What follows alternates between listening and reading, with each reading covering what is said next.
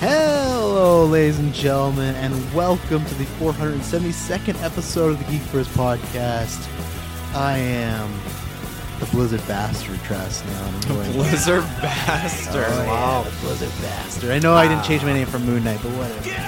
I am the Captain Norway to Field. Captain Norway. We can't talk about that at the very end of the show because we got a lot of fun topics tonight. Nothing like we got one massive thing, of course, for Taylor. He's very excited about it. But uh, we got Jurassic World trailer. We're gonna be for people if they see it in the notes. Don't worry. We're gonna be there with a TV spot for Doctor Strange. Me and Taylor are gonna talk about because we don't really consider a spoiler. It's out there in the public.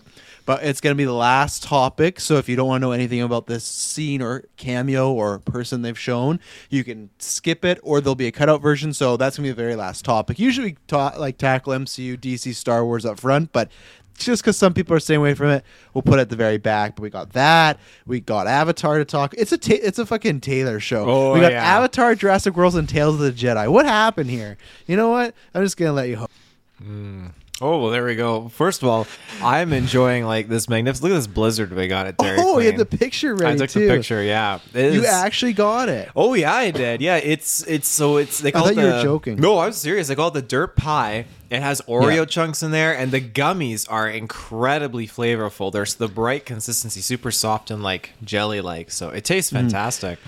So is this the, the like? Please don't tell me this is the first time you've heard of a dirt pie. No, I've had like Okay. uh, worms and dirt and stuff like that, but I've never had Yeah. like the Oreos mixed in with gummy worms and stuff.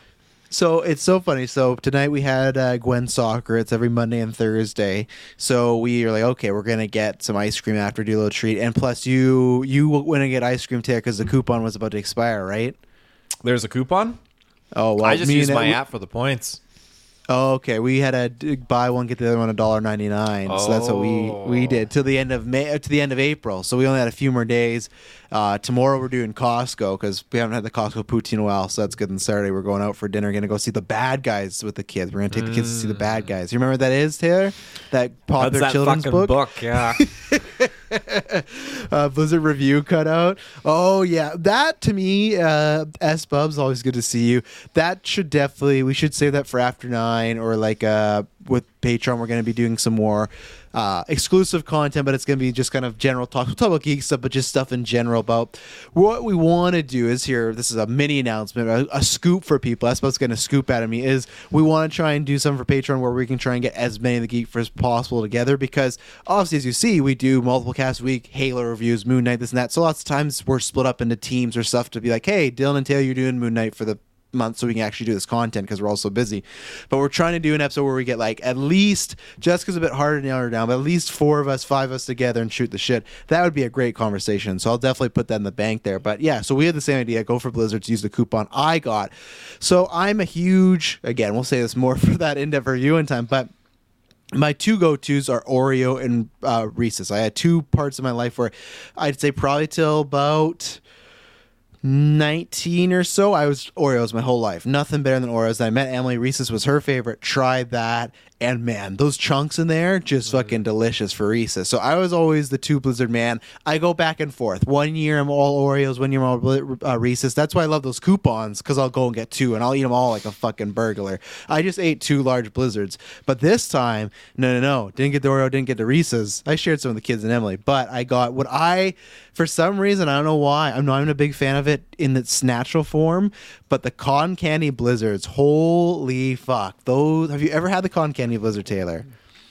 Maybe a long time. I know I've had it at least once in my life. They only bring it back for summer. So if you got until like August uh, or August or September, but get it. It is so good. My God, it's so sweet. It just has the right amount of sweetness and ice cream.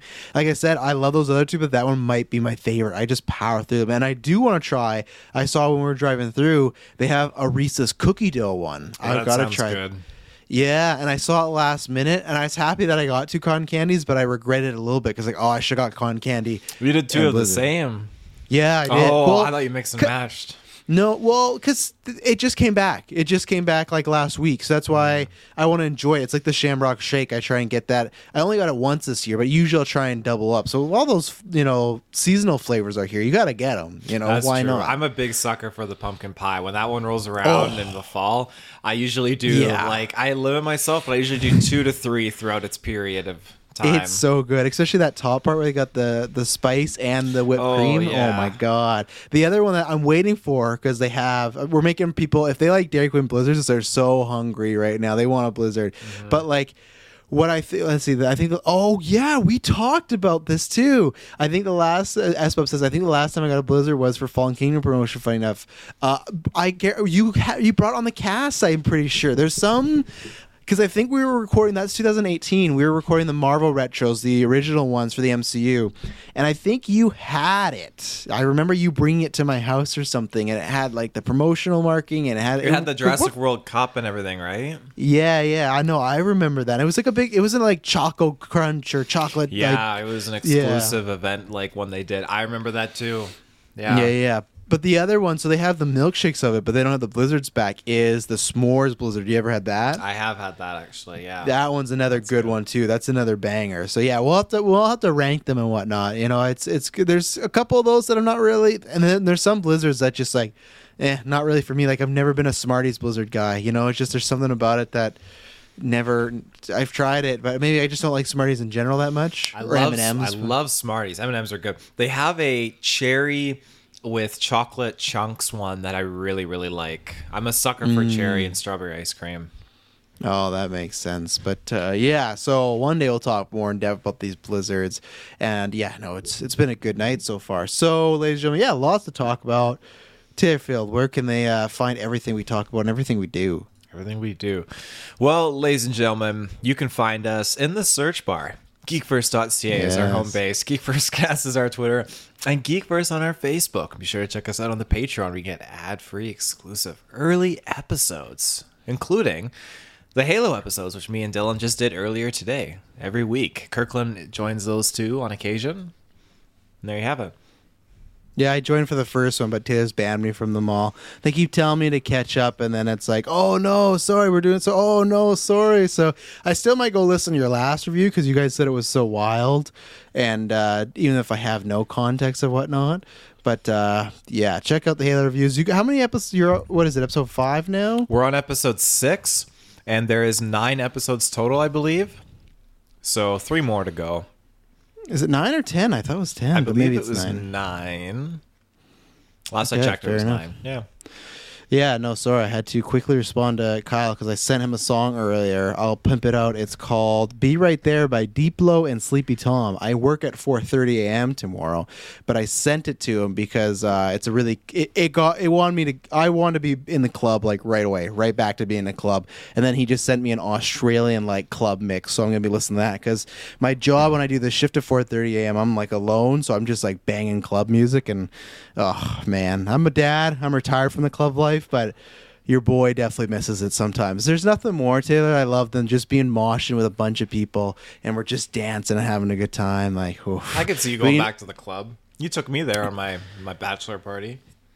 Yeah, that's true. But like, there's just uh, the the clubs aren't the way they used to be. But you know what is good is our Patreon. Head over to Patreon. You can get ad free, exclusive, early episodes. You can still play it. We're still going, Taylor. It, it was even looped too.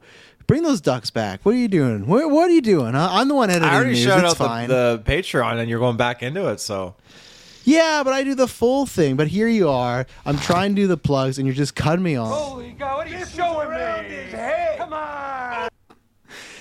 Now, you know what's good? It kept playing music while that was happening. while I did the penguin. But uh, yes, like we said, in May we're going to be doing a bit more exclusive stuff there. After Nine is a big one. You can come join the audience next month because May it's twenty eighth, I think it is. Right? I keep forgetting the date. This is way too rocking for ads. May 28th, 6 p.m. P- I feel like I'm in like Spike TV in the middle of a Gone Girls Wild video. Like, oh, get three tapes right now. Three tapes, two dicks, one tit. For nine ninety nine, you can have it all, but don't tell your girlfriend. That's and then totally it cuts, it. Oh it cuts to the girl like, "Shh, we'll never tell." but you know what they'll be telling you? Head over to Geekverse Patreon, get that because you get ad free exclusive early episodes, all good stuff. You get to support us. The more you support us, the more content you create, the more retros you create, side quests all these different reviews, newscasts is all because of you and you, the American, Canadian, North American, UK people. Do that right now. And uh, yeah, everything's down below where to find us, our video, audio feeds. All right, you can cut that off. You can cut those gone girls gone wild video. What an era that used to be. I just remember waking. You'd be watching Spike, and you'd wake up at 3 a.m. and just like. Like you obviously they, they blurred out the privates and everything, but it was just seeing at an age where I definitely shouldn't be saying seeing it and just being, man, what is happening on my TV right now? You know, it was it was a daunting time. but was. um yeah, so yeah, let's talk about some news right now. I don't think there's anything. Oh well, I guess mean, big thing. Doctor Strange next week will be going live like late Thursday night for everybody, but then Friday morning it'll be there on the feed. And then also, actually, well, I'll say that for when we get to the Avatar talk because we'll have another little mini cutout as well. So. Uh, Taylor Field, time to talk about Jurassic World. You were worried all day, I bet, about how it was going to get bumped. There's one thing I talked to him about the Marvel news. He's like, this wouldn't bump the Jurassic World main image, wouldn't you know? From the 'Cause thumbnail, Ta- yeah. yeah, yeah. Because Taylor, when he's getting Jurassic World news, he's just like a pig in shit, pig in mud. You know, he's having a good time. When I get Jurassic World news, I'm like, Holy God, what are you showing me? Come on! I have to make up for it because I didn't do any last week, and plus I'm editing, so I don't feel bad because I got to edit those all in for you, the listeners. But uh, so Taylor Field, well, last time you and I had talked, you had not watched the trailer yet. How you feel about the trailer? And also, I have some Patreon questions from Maddie, so remind me about that. But I also have a task for Chris, and maybe this will go into your uh, explanation here. But tell me about the trailer first. What you thought about this? Obviously, tickets are on sale now. Very early. I was very surprised. Um, we have a 5 p.m. showing here. I can't believe how early that is here. Yeah, I guess you're in Alberta when this is happening, but in Kelowna, I'm not in Alberta. where aren't you there for your wedding? Where are you going? No, I'm going. I'm going down to the coast. Whatever. You're not here. You're not here. No, no. But I, I mean, I won't be seeing it the night of the Thursday. I'll be seeing it the next day at noon. So in the Man, that must kill you though, right? It does 'cause kill the me, wedding's Tuesday. What are you? Why can't you see it Thursday? Uh, because Madison has family that we are to engage with. Bring so him to the movie. That was know? my initial pitch, but it didn't. It didn't work. So, so um, next best thing is at noon in the IMAX theater. So I'll take it. But um, Mm-hmm. Yeah. yeah, I I didn't watch the trailer right away when it dropped because I thought, okay, well, I had a significant reaction when the first trailer released, so I'm gonna record my second reaction to this trailer. And so I came home, I put it on, and I actually have the recording of it, and it's mostly silent with a couple like whoas and like some jump moments. But I think I might upload it because at some point because it is kind of fun. But it's uh, We should probably, you know what we should do? Because uh, you could do it to YouTube, but soon you can tune into Marvel Alliance. Up here in the end credit, they talked about it. Brent, the bastard, he has a Vine account. Yeah, no, a Vine account. Jeez, I'm old and dated. He has a TikTok account. He posts this video to you. should go back in the GA chat. It's just a video of him. It's a picture of this Thor bucket, this popcorn bucket they're getting. And he's like, I've never bought a popcorn bucket, but I think I'm to buy this one. That's the video. That's it. It's like 15 seconds. He's 56,000 views on this fucking video. And then he's like, Yeah, I put no thought into it. I'm like, Well, that's Geekverse in general. We put no thought into any of this. So I feel like soon, look out this summer, we're to probably have a Geekverse TikTok here. Because we've been, we've, we've flirted with a little bit. But you know what? That's what in the future, that stuff would be good for. But I couldn't believe the stupid popcorn bucket. 56,000. Get out of here. That's actually, I actually have like a very bold TikTok idea that I want to do. I want to start it up with with Madison actually. And it's in regards to movie theaters, and I won't tell you the idea on air because I don't want someone to copycat it. But it's actually is this for your personal one, or It'd is be this like a go personal Geek one, First but one? if we did a Geekverse one, I would hundred and twenty percent do it for the Geekverse one because it's I- really, I, really think funny. we could because I think we could do a mix of trailer reactions, some clip outs from news and stuff, but then also personal tidbits that we could just all have the login and just be buck wild on there. But yeah. uh, so obviously you like the trailer, I, I imagine. Yes. I did. I quite enjoyed it. The change up from the first trailer that I really enjoyed was just the level of practical effects. It was so nice to see actual animatronics and not CGI Haven. It was just so nice to just go back to its roots. So I'm all board on board for that. Seeing little baby blue and just the dynamic that's unfolding there with being swept away by these, you know, backwoods people in a shitty little truck and just super super sad. I'm hoping that that properly gets resolved because i'm in love with that little baby velociraptor. That's just absolutely mm. amazing. But i was jumping because like there was one scene where in my reaction video i'm completely caught off guard because i don't know what's going to happen but the uh, Carnotaurus was like walking in the courtyard, and the guy was on this fucking scooter. Yes. like a fucking moron. And I was so wrapped in in my reaction. And all of a sudden, the goddamn, uh, not Baryonyx, the Allosaurus just comes and just chomps him. And it made me scream. When I'm talking, you should pull up the trailer and we'll get that freeze frame or- because yeah, I laughed. I, I could like this remind. so it's tough because I laughed. I shouldn't be laughing. I'm going into this perspective of this movie. I'm just gonna have a good time, like a bucket, a bucket popcorn.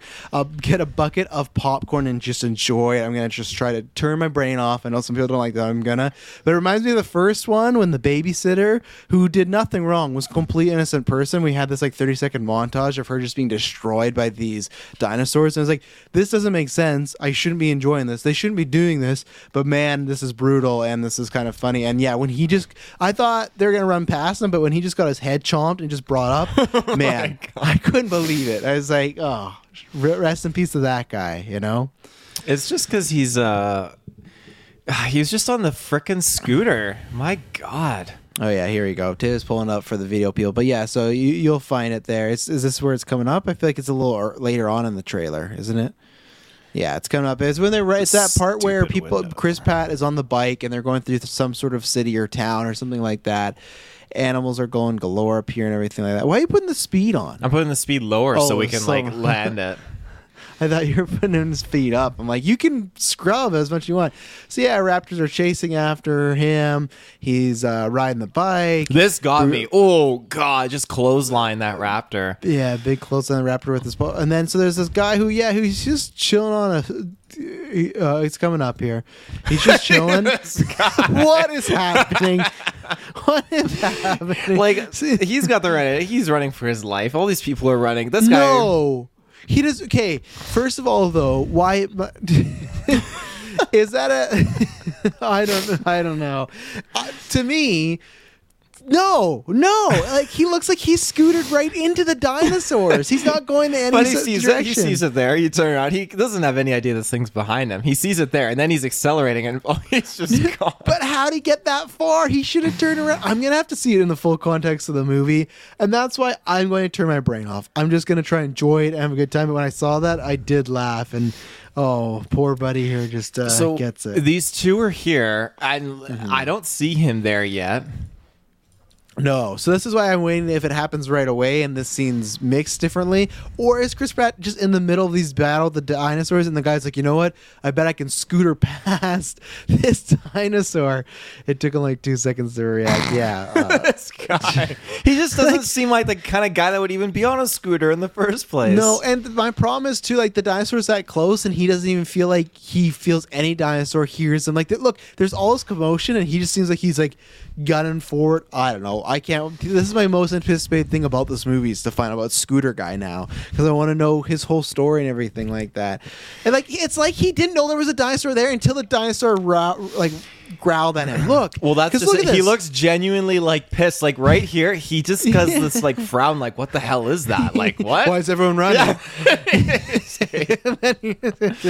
oh, Chris Pratt just keeps going on. Oh boy, yeah, I I can't wait for that part. But um, yeah, so this is something where it's interesting because we've talked about this before. Like our, you know, you you quite enjoy the second one. I really did not enjoy the second one. Um, what I have to bring up here is this is a fourth wall breaking. SBub says the Geekverse Shorts uh, videos sometimes recommend on the or sometimes our channel gets recommended to him. You have you have to explain to me what is because I know what shorts are, but usually I thought those were people they would choose what to clip out and that becomes a short. I didn't know someone was like doing it. I didn't know YouTube was doing it automatically. So we have to look more into it. I've thought about again, even with TikTok, we've thought about it. it's just it's just time. It's just uh, we always got so much stuff on the go already. So um Chris had asked me off air of Marvel. He wanted you to convince him of why to see this movie. He was somebody that he did not enjoy the second one like me and kind of thought that he was done after that. And I know the obvious answer is probably like, well, you got the original cast coming back. But w- what is your pitch for those people that maybe, yeah? Because I feel like the second the second one of Jurassic World was definitely divisive, and I think there's definitely people like myself that got a little turned off it. There's multiple people that are going, oh, uh, I don't know. What is your pitch to those people that were maybe wavering after the next one or the last one? Sorry. most people love Planet of the Apes. And who doesn't love that What? concept with dinosaurs? First of all, you stole that pitch from me because I always but said I want to plant It these with works though, and that's what we're getting. Uh, and yeah, you you already said this too. Original cast here. I mean, look at this. You see this man? That is the one only Sam Neill, and he's You see the reprising his role as Alan Grant. I mean, that's, that's perfect. Yeah, Odin himself. um, there's there's just so much. Like we're getting so many movies these days have an excessive amount of CGI, and this is, I think, one of these films that really stands true to putting out these amazing special effects stacked with mm-hmm. great practical effects that don't rely solely on CGI. We're going to some amazing locations. Again, they know how to tackle and offer some very entertaining moments. And yeah, Fallen Kingdom was definitely, in retrospect, a rocky journey. But it's a journey that put us into the scenario we want to be in now. We've already seen dinosaurs on the mainland once back in Lost World Jurassic Park. And that's one of those highlights of that movie is just seeing the utter chaos. And I think we're going to be getting obviously so much more of that in this. And I feel like there's a lot of care put into this. This has been a movie that has been delayed and has had so much attentive detail put into this and so much build up. So I think there's a lot of potential with what we're going to get in terms of the story. So again, this shot, I just I was melting at this shot. It's just adorable. So yeah, you can keep it paused here because I'll give my thoughts tonight. We got a question from Maddie, and I think this will also kind of go into some of what Chris was asking because I'm somebody too that I'll fully admit. Yeah, there's two sides of me, right? Most of these movies I'm gonna see for the podcast because it literally it's a passion of ours. I'd be seeing these movies anyways for fun. Like I would be doing it anyways, but technically it is my job. I own a business, so even some movies where like I never need to see that. Same thing as like El Muerto, uh, El Muerto. I, I, it's so I'm so fucking annoyed. I said it like six times today, like practicing, and I got it. And I feel like I had it before, but El Muerto. Yep. Boom. I think I got it there. Um, that's one where it's like same thing.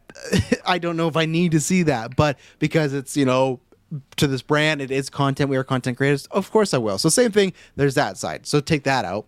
I would also be seeing this because those OG three are coming back because you can't like those three. Especially we never got them again. We got them like spread apart, but we never got them back together again. So this is exactly you know it's it, it's a funny world because as right now I'm watching the Star Wars movies. I did. Uh, I'm all the way up to Empire, so that's where I am. And obviously, that's still a debate that's going to rail for probably the rest of our lives is should they have done those OG3 back together, right? And that's what they're doing here as far as, you know we're not going to risk it. We're not going to do anything. We're going to put them back together for this big movie. They lately, even at CinemaCon, they're very careful with their wor- words where they said, like, this is the end of the Jurassic chapter. But like or they said like this chapter, but it's like yeah, there's probably another book coming. You know, hopefully not the book of Boba Fett's uh, level as far as Jurassic World. I don't need a book of Jurassic World, but I, I think for the mainstream, I think this is where you know last two films made billions of dollars, and that's where it comes in with. If you really, really didn't like it, then I, you know, someone like myself, I do understand. But for me, even as somebody that I thought it was very, very, I like I said, very hyperbolic. I said I thought it was like one of the worst blockbusters ever. There's no way I will not see, and maybe some people will choose to see at home, but there's no way you're gonna have a film for me that has Sam Neill, Jeff Goldblum, and Laura Dern all back together playing these characters that I'm gonna skip out. Now, I did always, and like Taylor said, my pitch was what I won was okay. We've done enough of the park. What more can we do? I think Lost or uh, was was what was the second Fallen Kingdom kind of showed the growing pains of being in the middle of like the park aspect and the getting in the real world. We have what I want, like, okay, plan the apes, but with dinosaurs. Dinosaurs run wild again. What's going to happen? I think where, and this is where I'll bring Maddie's question, where something I was a little confused on about the trailer and what we are doing here. Uh, so he goes, this is Maddie Sags, uh, one of our favorite uh, patrons, all of our favorite patrons, but, you know, one of our favorite people out there. Oddly enough, while the first Jurassic World trailer increased my hype level for the film, the new trailer was the opposite. The fact that the plot seems to be centered around them trying to rescue this baby raptor just isn't very interesting to me. Why should I care about dinosaurs that are scattered among, or, or sorry, why should I care about that when dinosaurs are scattered among the earth living among us? I feel like with that in mind, plus OG characters returning, they could have taken the story in more interesting directions. And that's one thing where I am a little hung up on far as I saw this trailer. I was like, "Uh, okay. And then he got me with this question, and then I kind of watched this trailer back again, and I was wondering like if this is the main plot. Now, I will say one thing that got me excited because I was watching this, and there's the scooter guy, and when Chris Pratt does go like, "Oh, I'm gonna save your," because Blue, what we did, did- we buried the lead. Blue has a child, whatever, baby Velociraptor with her, so she's a mother now, and that mother gets kidnapped, and Chris Pratt, we're gonna find her, we're gonna find your baby, and then you know Blue like snaps at him, and that, like that's all cool, right? But it still was a little cheesy for me. Of like, okay, right, this is what we do in Jurassic World, where he can talk to this dinosaur, and this is the plot where he's gonna go save this baby raptor and everything like that. Now, what I did like and what gives me hope for this movie is this scene that Taylor has paused, where it's Chris Pratt, he has the raptor on his back and he's gonna go, and he's like, "Oh, I promised to get you back to your mother," and Jeff Goldblum's like, "You made a promise to a dinosaur," and he's like, "Yeah." I liked that because one, it just felt like my generation of just like being like, again, I don't think it's that because Colin Trevorrow he directed the first one and he wrote this one. I feel like it's him just being like yeah, this is fucking stupid. Like, why are we doing this? Like, you're you're like, there's so much more going on. You're dealing with a raptor. So I'm hoping that this is Chris Pro, Chris Chris say Chris Good Pratt's plot. Lord.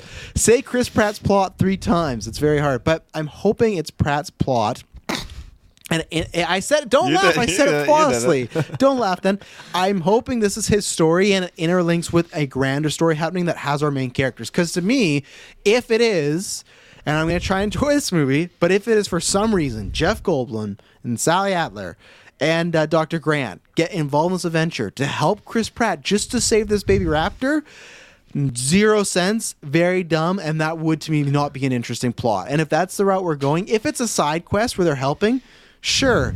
But I, yeah. So I really appreciate the joke because, like I said, I think there's gonna be a lot of the older generation, not necessarily a boomer, but just like that clear divide. The same way, like. To me, Han Solo and Finn had such a good dynamic in Force Awakens. Like, oh, we'll use the Force, and here, the, that's not how the Force works. Like, if you could nail that dynamic, that's great. So I'm looking for that kind of old school, new school. You got the OG cast. I think the environment, because again, it's so Chris, where I think that you're having these movies are big specta- a big spectacle. I think it's going to be mostly great effects and looking good. So you're going to have these dinosaurs and these unique places in our world landmarks. I think there's tons of fun things to do. But I do agree with Maddie that this trailer for the plot wise, and this was the focus, got me a little less because the trailer before made me feel like this is a world huge issue, and it is. But this is a whole issue. We're getting all these people together to find out what we do next, whether it's working dinosaurs, kill them, and the fact that this trailer is leading with, "Oh, I'm going to get your baby back." I was a little like, eh.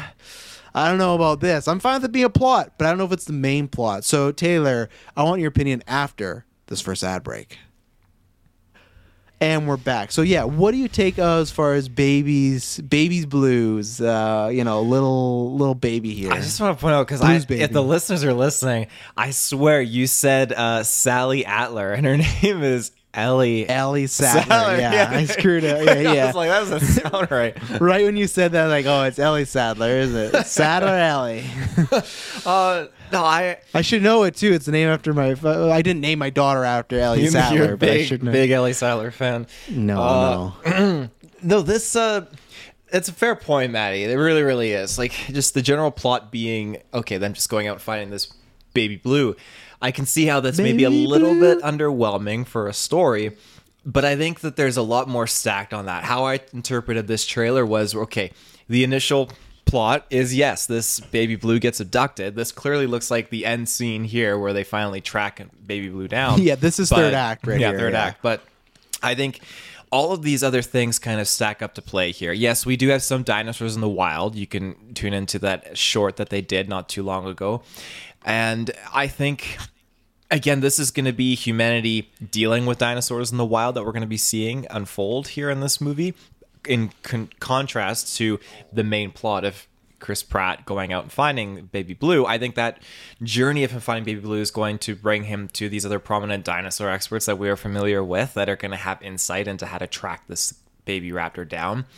But again, the larger scale of this mission that he's on, this quest, is going to involve like why is he going to what I am assuming is Isla Sorna? Why is he going to this snowy ice plain? Is this just another aspect of the story where he's trying to track down where Baby Blue is? Like, what hmm. is the goal here? I feel like these different locations he's going to are going to result in more dinosaurs escaping, you know, more conflict between the population, these rich organizations not being able to control their dinosaurs that they've bought from Fallen Kingdom, and it's just going to lead to more and more dinosaurs spreading. We obviously saw those new raptors, and that's going to involve, I imagine, the genetics that other rich people have bought and you know they don't just have the living dinos that they bought at the auction. They mm. bought some of the embryos too that they can now create and bring up into their own dinosaurs. So i think you're going to have the world literally falling apart to dinosaurs taking over around chris pratt while chris pratt's goal even regardless of the world kind of falling apart is him going to just rescue this baby raptor.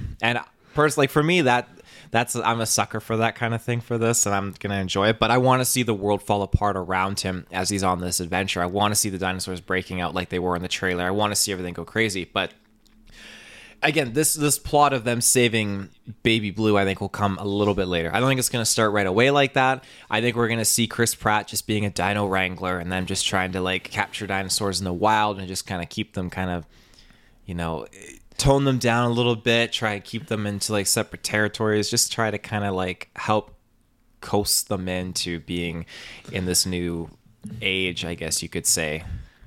Yeah, it's gonna be interesting because I think what I worry when you describe that as far as this is all going on and the world's falling apart, that's where I go. Ah, I don't know if I'm gonna believe that storyline because it feels much like a video game where we've talked about this before with Fallout, but like Fallout Four, there's like the main plot is you got to go find your son, right? So you're on this mission, but then you might go on a side quest and person's like, "Could you find my balloon for me?" And then you're looking at an hour for this balloon when it's like you should really probably be looking for your son. And that's my worry is like if the world's truly falling apart, I get it. Like Chris Pratt, they've established this connection with Blue and they're close and everything like that. But at the same point, there's no point of finding Blue's baby or baby Blue if the whole world's going to go to shit, like either way, right? So that's where I think they got to walk a fine line. But again, I'm going to do my best just to enjoy this, have fun with it. But I think I, I, I expect. I do expect this to be better than Fallen Kingdom, but I don't think it's going to be better than the first Jurassic World. I would like it to be, but I think you just gotta. This is going to be a pure nostalgia movie, and seeing that cat. I, I think seeing the new cast interact with the old cast and the old cast back together. That's what I'm here for. The story and the plot, I'm not here for that, and I don't know if it's going to be that strong. Because, like I said, if the main plot is we're trying to get Baby Blue back, I don't know. That it seems a little seems a little iffy, you know. But we'll see. Can you go back? Uh, unless did you want to shut something out with a shot here? I do. This is just like a great go ahead. callback to Ian Yes. Malcolm just failing with the T Rex initially with his little torch back on the original Jurassic Park. This just made me think of him. I have to say, like the guy, it's called a Giganotosaurus. This thing looks absolutely just evil. But again, this this isn't CGI. This is practical effects, and I'm so happy to see this. It just makes me so excited because I'm pretty sure the Indominus Rex was literally all CGI with no practicality at all in that first one. They changed their their ways and they made the Indoraptor some practical stuff, which is fantastic. But this, Yeah. I'm sure there's CGI in some moments, but just to get a dose of this, oh, And here's again, I try not to ruin the parade, but this is where I just rolled my eyes when the, the director like compared this dinosaur to like the Joker. He's like, yeah, he likes chaos. He's into trouble. It's just like they're fucking into trouble. dinosaurs, bro. Like he's I, I I don't think this dinosaur is like, yeah, it's not about money. It's about sending a message. Like I, I don't know. It's yeah, but yeah, the Joker source that is, and and technically, Taylor, I can correct you. He did not use a torch in the first movie. No, I it said was a flare. That's what I said. No, you didn't. You said a torch. No, I said baby. a flare. I was using No, a torch go- here. Go listen to the playback. S Bubs. I No, said I said flare, didn't I? He's gonna look back, and I don't think so. But uh, yeah, that's a cool shot here. Um, is the good? Is the the old T Rex? He's gonna be on our side again, right? You think Oh, so? the T Rex, the queen of Isla Nublar, is always on our side. I think she's going down this movie though. She can't Ah. survive past six. You know, it's time.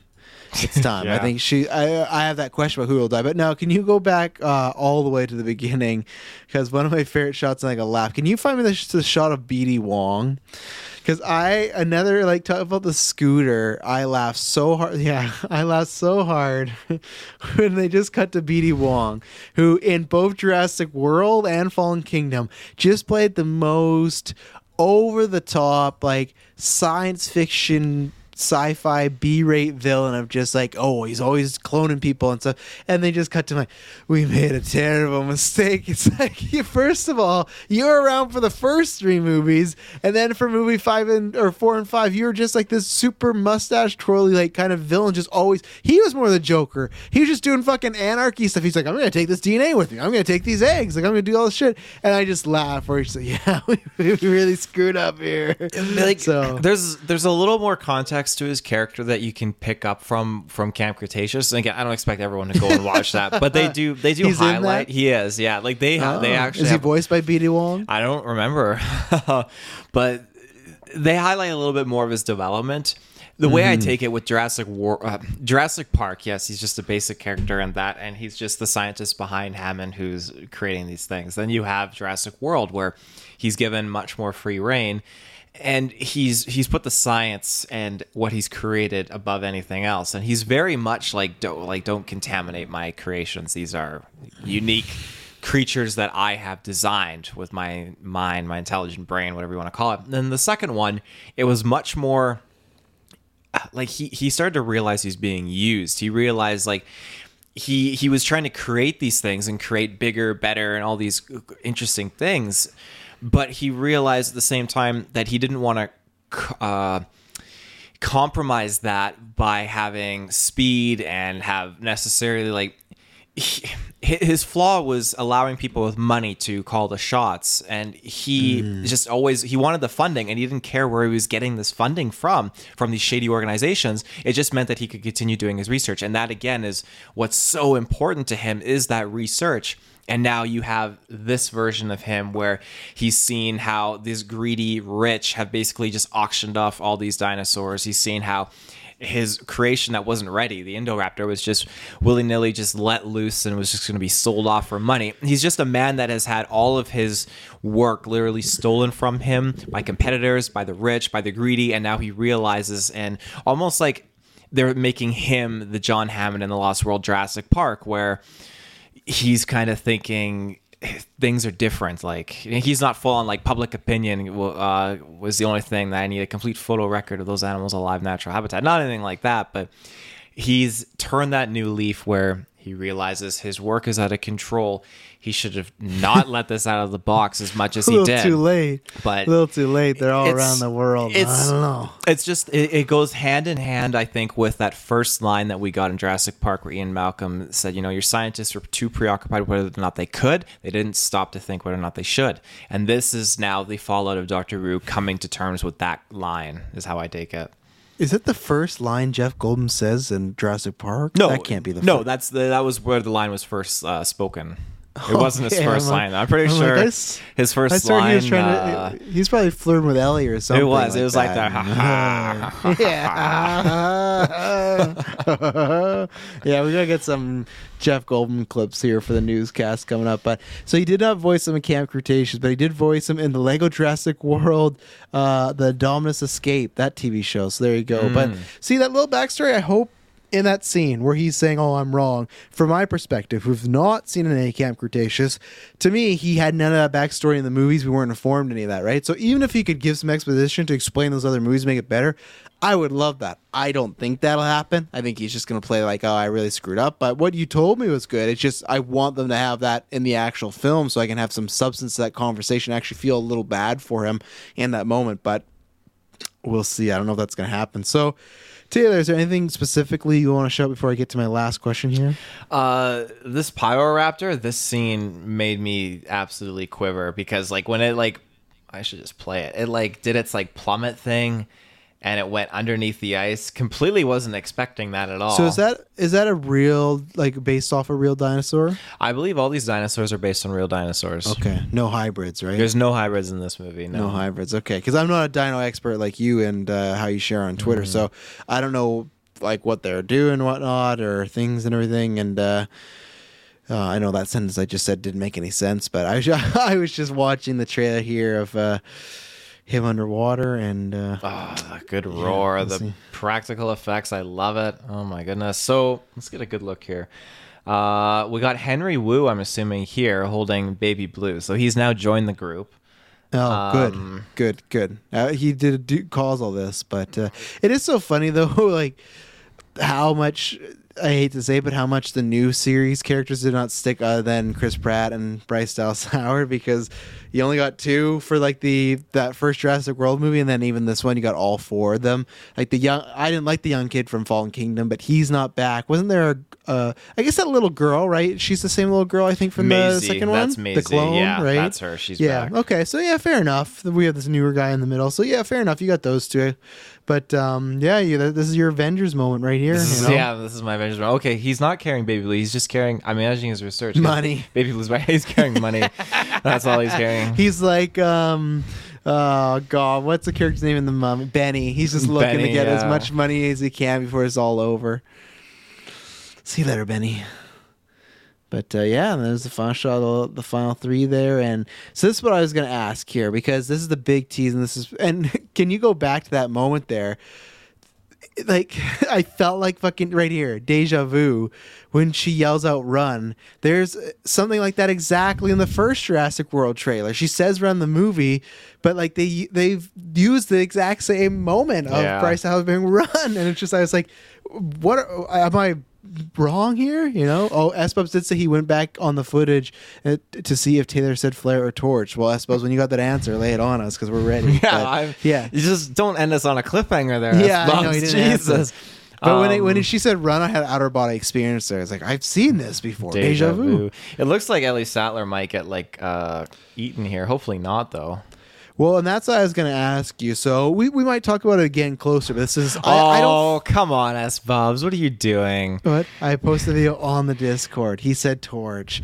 Oh, oh yeah, I was right. I knew it. Uh, yeah, I told you because I think you misheard what I was saying. No, because you're like, oh, just like the first one, you said torch. Correct. I, what is going on? He posted in the Discord, which always join the GV Discord. It's in the links down below. Okay, it's there. Perfect. I'll drop the WandaVision O Face gift, the Travis gift, and the laughing gift. All three. And actually, where's that fourth WandaVision one?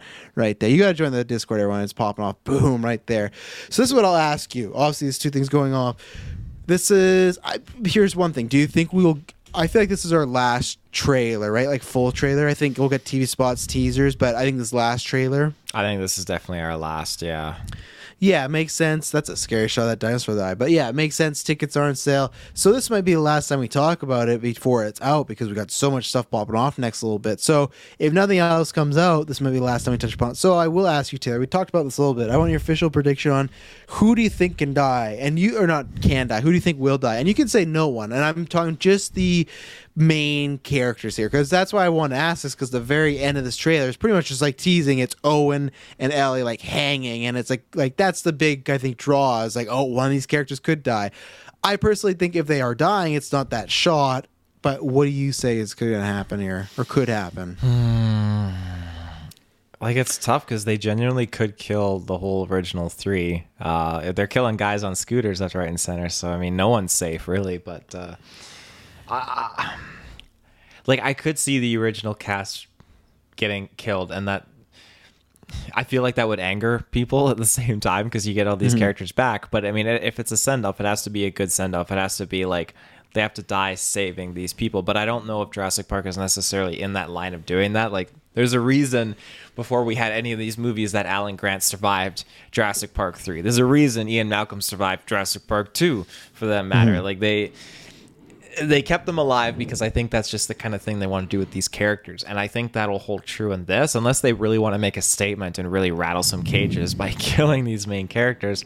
I, I think for the most part, all three of them are safe. And if anyone were to go, I honestly think it could be like a Chris Pratt or a Bryce Dallas Howard because I just Oh, feel like no. I feel like you would keep those OG ones uh, just No. There. But again, that's me being biased and kind of hopeful you know I don't want my old OGs to be touched and harmed, right? You go the Force Awakens route where you kill off the OG people and you keep the new people around because they can make more movies, you know. And Chris Pratt's unfortunately, I guess, a bigger star than the other three OGs. They're big in this movie, but Chris Pratt's that's where the money is. So, um, I think you're right. I think they're all going to make it out. But my question is, what state is the world at the end of this movie? Because I think if because my whole thing is like it's the same way I talked about with Scream, right? And when every time we get a new Scream, I'm always worried they're going to kill Sidney Prescott, and you know, spoilers for last Scream. I just think there's certain characters and heroes that I don't want to see die because they've been through so much shit that it's just like it almost would tarnish the story a little bit if it's like, oh yeah, they survived this all, but then they died, you know, and it's like, oh okay. Where there's a character in that movie, Taylor, you know what I'm talking about, who got a death where it felt like justified because the way their life was and they had already kind of lived a fuller life if the world, if they're going to get Jurassic Park 7, right, and if the world is even worse than what is in Dominion, then I'm kind of fine with some of the OG characters dying because they wouldn't have this happy life. Like, there's no, like, oh, the happy ending is they helped save the world and they went back. No, if it's going to get worse, if it's going to get like dying Geddon, maybe it's good for Sam Neill to go now before like his grandkids and everybody start getting ripped apart by dinosaurs and everything, or his nieces and nephews, so he doesn't have to see that. So I think, honestly, if anyone goes, unfortunately for you, it's Sam Neill because I just think That'll hurt. It'll be like my dad dying, to be honest. that's the one that hurts the most, and I just feel. Yeah, I don't know because they establish Elliot's kids in this. You might meet some of them. I don't know. I just feel like you just don't kill Jeff Goldblum. There's just something about him where I just feel like because he has. I love Sam Neill and I love Laura Dern, but I feel like Jeff Goldblum just has. He's like Christopher Walken. He has that je ne sais quoi that no one else has, right? He's so like he's so unique. You can't bottle that up and use that with anybody else. So, I, if you ask me, I think they will all survive, but uh, and maybe they survive because they want to do more of these movies and they want to bring them back again, and maybe that's where it's more of a risk. But we've seen that with countless times of tragedies now of or. Tra- uh, uh, uh, tragedies. I I was trying to say tragedies in franchises where the, they sacrifice those OG characters to propel the new ones forward, right? And I don't think they need to do that here because they already got Chris Pratt and Bryce Dallas Howard like two billion dollar movies and they're stars, so you don't really need to propel them. But there's still that like knee jerk reaction to make people really feel like okay, this is not just a cash and sequel. Like these are the stakes. This is a big one. So we'll see. I, I oh, here's one I think for sure is dying is fucking BD Wong. He's or not. Uh, yeah, BD Wong is gone. There's probably a, a high chance that he'd pass. yeah, he, yeah, he needs to go. I, I like you. ma- You make a good point that yeah, Ian Malcolm could most likely survive out of the out of the batch. Um, if Sam Neill were to go, I don't want to see him get eaten by a dinosaur. I don't want to see him on the scooter and just get fucking ripped up and or anything like that. Because I just feel like seeing him and then seeing him get eaten, no matter what the context, just I just it would rub me the wrong way. I would want to see him go out by like making a sacrifice in an explosion or something to like save. The I think it would be off screen. Yeah, I don't think any of the main characters do because I, I thought the same thing of also why I didn't think Jeff Goldblum because I just don't know. I just can't see them filming a scene where Jeff Goldblum's going to eat by dinosaurs and it's your ears on screen. It's not like it's not funny, but just like seeing how he would react because he can be a serious actor. He just hasn't done it in a while. I feel so. I just feel like there is something where you could. Sam Neill could be eaten by a dinosaur, but I don't think you'd see it the other way. I don't think he would be like Scooter Guy. Oh, excuse me. He wouldn't be like Scooter Guy. I think they'd give him some sort of hero's death or sacrifice or something like that. Yeah. So, um, you're right there. You look like you lost. I found something. a bug on the wall and I lost it, and then I found it and I killed them. Wow, you're terrible. I don't do that. I let it back it's an invasive species. They're not uh, indigenous to uh, Kelowna, I guess. So Put it back outside. Let him live his life. You just took a bug life. I love that movie. Yeah, yeah, you're scooting past the point. I never kill bugs. They're they're, they're pee. They're, I've seen you kill not- some. What? No. Okay, that's true. all for cast purposes. There was a fly one time in Dylan's room that I did kill. Oh, You put all But I- your force of your strength that, into that. was that was in 2016 and i have changed my ways i have a changed man i've found god but no now i literally try not to kill bugs but you know what that's another time it's like paw it's like paw's death the man is still but his dinosaur is eating him no, no don't save me looks like Chris Uh, Pratt and does that. Yeah. Yeah yeah save my dog sam neill save my baby blue but uh yeah anything else you have to say on jurassic world dominion No, you can get your tickets now. So make sure Yep. you do that. Yeah, I'm very excited. I think this is going to do gangbusters. I've always said this. That one, those both movies are billion dollar fil- films, so you have that. But just with the OG cast, sure. I just had some super fries the other night. Good ad, good ad. Um, but uh, yeah, I think that movie is going to do really, really well. So we'll see. We'll be here to track all that stuff. Uh, let's get into some last bits of CinemaCon. So there wasn't really much else this week as far as they're showing stuff like Top Gun Maverick and they're showing like John Wick, uh, just like some stuff from it. But um, Disney didn't really give anything. I thought we might even get like a MCU type of date. I wasn't. CinemaCon is for the theater owners, right? It's not for us fans to go, oh my god. But I thought we were to get something a little bit more, just a date, a new announcement, and we really didn't. So that's fine, whatever. But the big thing that they were hitting was obviously Avatar. We'll talk about some of the little Marvel news in a second, but Avatar that is seeming like it's coming out December. That's the date right now. And they had they passed out those 3D glasses, and oh my god, I'm sorry. They're passing those 3D glasses and I'm sorry, Jim Cameron, but I'm, you know, come December, I'm gonna be giving you the big old middle finger because I'm not sitting through a fucking 3D movie, even for Avatar. I will find a 2D screening. Now, I real wor- I, I real wor- I will worry if they're like, no, it's just 3D screenings, nothing else. Then I'm gonna shit an egg. But no, so 3D, it's back. They announced, and uh, we're gonna go through the, all of these, but they announced the titles of all the movies, and I'd seen the first one. I was like, okay, yeah, I guess that's the title of them. And then I'd seen the other three, and for some reason, I thought they were parody names, but they're actually not parody names. They're the real names, and I was like, oh, okay. Especially one of these names, I think is just kind of, kind of lame. But okay, so here we go. So, Avatar two, The Way of the Water, coming out this December. Avatar 3, The Seed Bearer. That's the one where I think porn, porn sites are going to have loads of fun with that. The Seed Bearer, are you kidding me? That's coming out 2024. Uh, Avatar 4, The Tulkun Raider. Rider. Right, 2000 or Rider, thank you. The Tulkun Rider. Another porn one that they're just going to have a great time with. And then and Avatar fucking 5 coming out 2028, The Quest of Iwa. Awa. Is that how you it's Iowa? Yeah. Um man, just looking at the slate just crushes me because I just hate that like this is what James Cameron's been doing his whole like past decade. decades, just like working on these films. But uh, alas, alas, I digress. Um, but here's one thing I want to get your opinion on first is what do you think of they announced that these sequels are going to be standalones, more standalones? Because the thing is, like, uh, Sam Worthington, Zoe Del Zoe Saldana, like they're in these movies still, but I guess they're not sequels in the sense of you know like Lord of the Rings or Star Wars. So it feels like what he's kind of saying is you could go watch Avatar two without having to see Avatar one. Now we'll have to see when we see two if like okay is he saying standalone just in the sense that oh yeah you can see him, but like really you should be watching sequels or do they stand by themselves? But what do you feel about Avatar sequels being standalone? Uh, I I'm okay with that. I, I think it's it's interesting, and it makes me wonder what the the story will be focusing on if that's the case, and if they're standalones, like.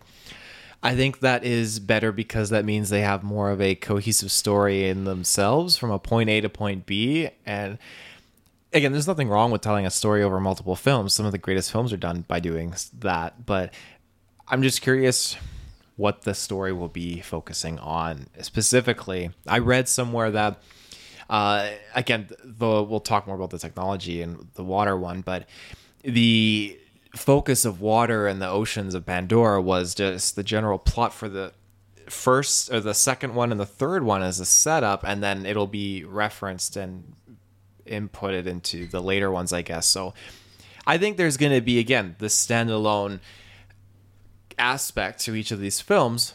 And I don't know the storyline or the plot, but I do think it's going to take a notion of what was created in the second film and just kind of use that. I think the first one, again, the first one stands on its own. And, you know, if you want to know about Jake Sully and the Jarhead clan, then you can watch that first one if you want to. But, uh, yeah. Yeah. Well, especially you know it's kind of weird. They're still. I guess you go. You got to go with the title, but Avatar. But it's like they're not. He's not an Avatar anymore. You know, it's just. It's just the name. It's just what he's doing. Uh, I. I'm. I'm interested. I'm on Avatar in general, I'm very interested in what's going to happen. Because, and I'll ask you this, Taylor, do you think that this movie will match like the Endgame Avatar? Because what happened was like obviously Avatar came out, Endgame came out, beat it. Avatar took it back when they really re released it.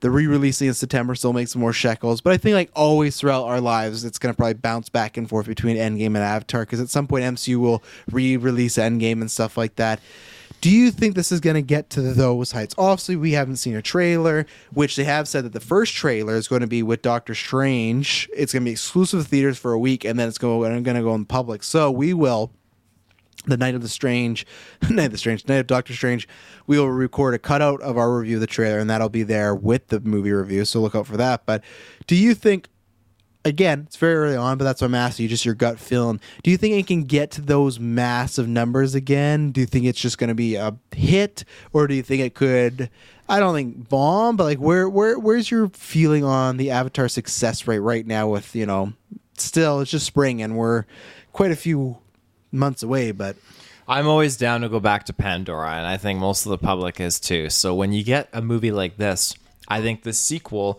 has a incredibly high chance of doing record numbers. I think the later ones probably not so much. I think this Yeah. this initial one has so much anticipation behind it and people are memeing and making jokes and everything like that and people say the first one's dog shit and stuff, but say what you want about the story or whatever like i i genuinely probably watch it about two to three times a year like that first one. I i enjoy the story. I you think- watch it two to three times a year. oh yeah. oh yeah. I i really every re- year. yeah i really really enjoy the, God. i enjoy the message like the movie. It has like a, i love the action sequences. I love the aesthetic. I love so much about that movie. It's just it just is a really really interesting uh, concept. I get yeah, so much out of it that satisfies different parts of cinematic pleasure that i like to satisfy my mind with and so I too like to live uh, dangerously. Yeah, when uh, when you're dealing with something with such anticipation after a near decade of waiting, with technology that has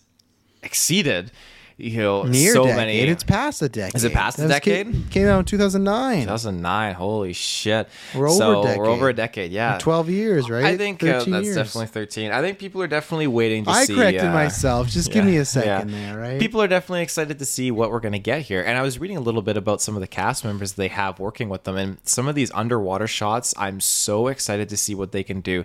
Some of the kids that they have that are acting on this set, they can hold their breath for up to like four minutes underwater, which is just crazy. How long can you hold your breath for underwater?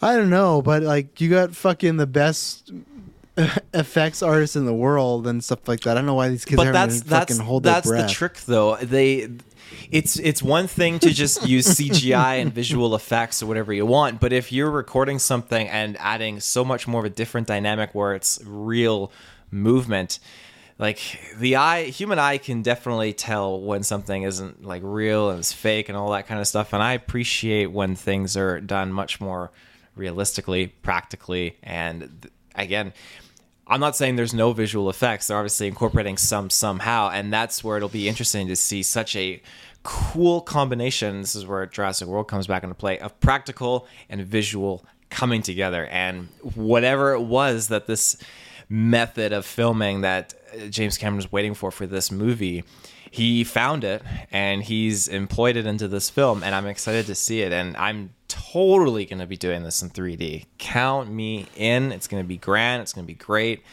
And yeah, Well, that that's there's a few interesting things there. One, yeah, I hope it all looks good. I just don't want to look like the first time in BvS when we saw Jason Momoa and you could clearly tell he's just holding his his breath, and then he comes up and then Aquaman, like the film made it look a lot better.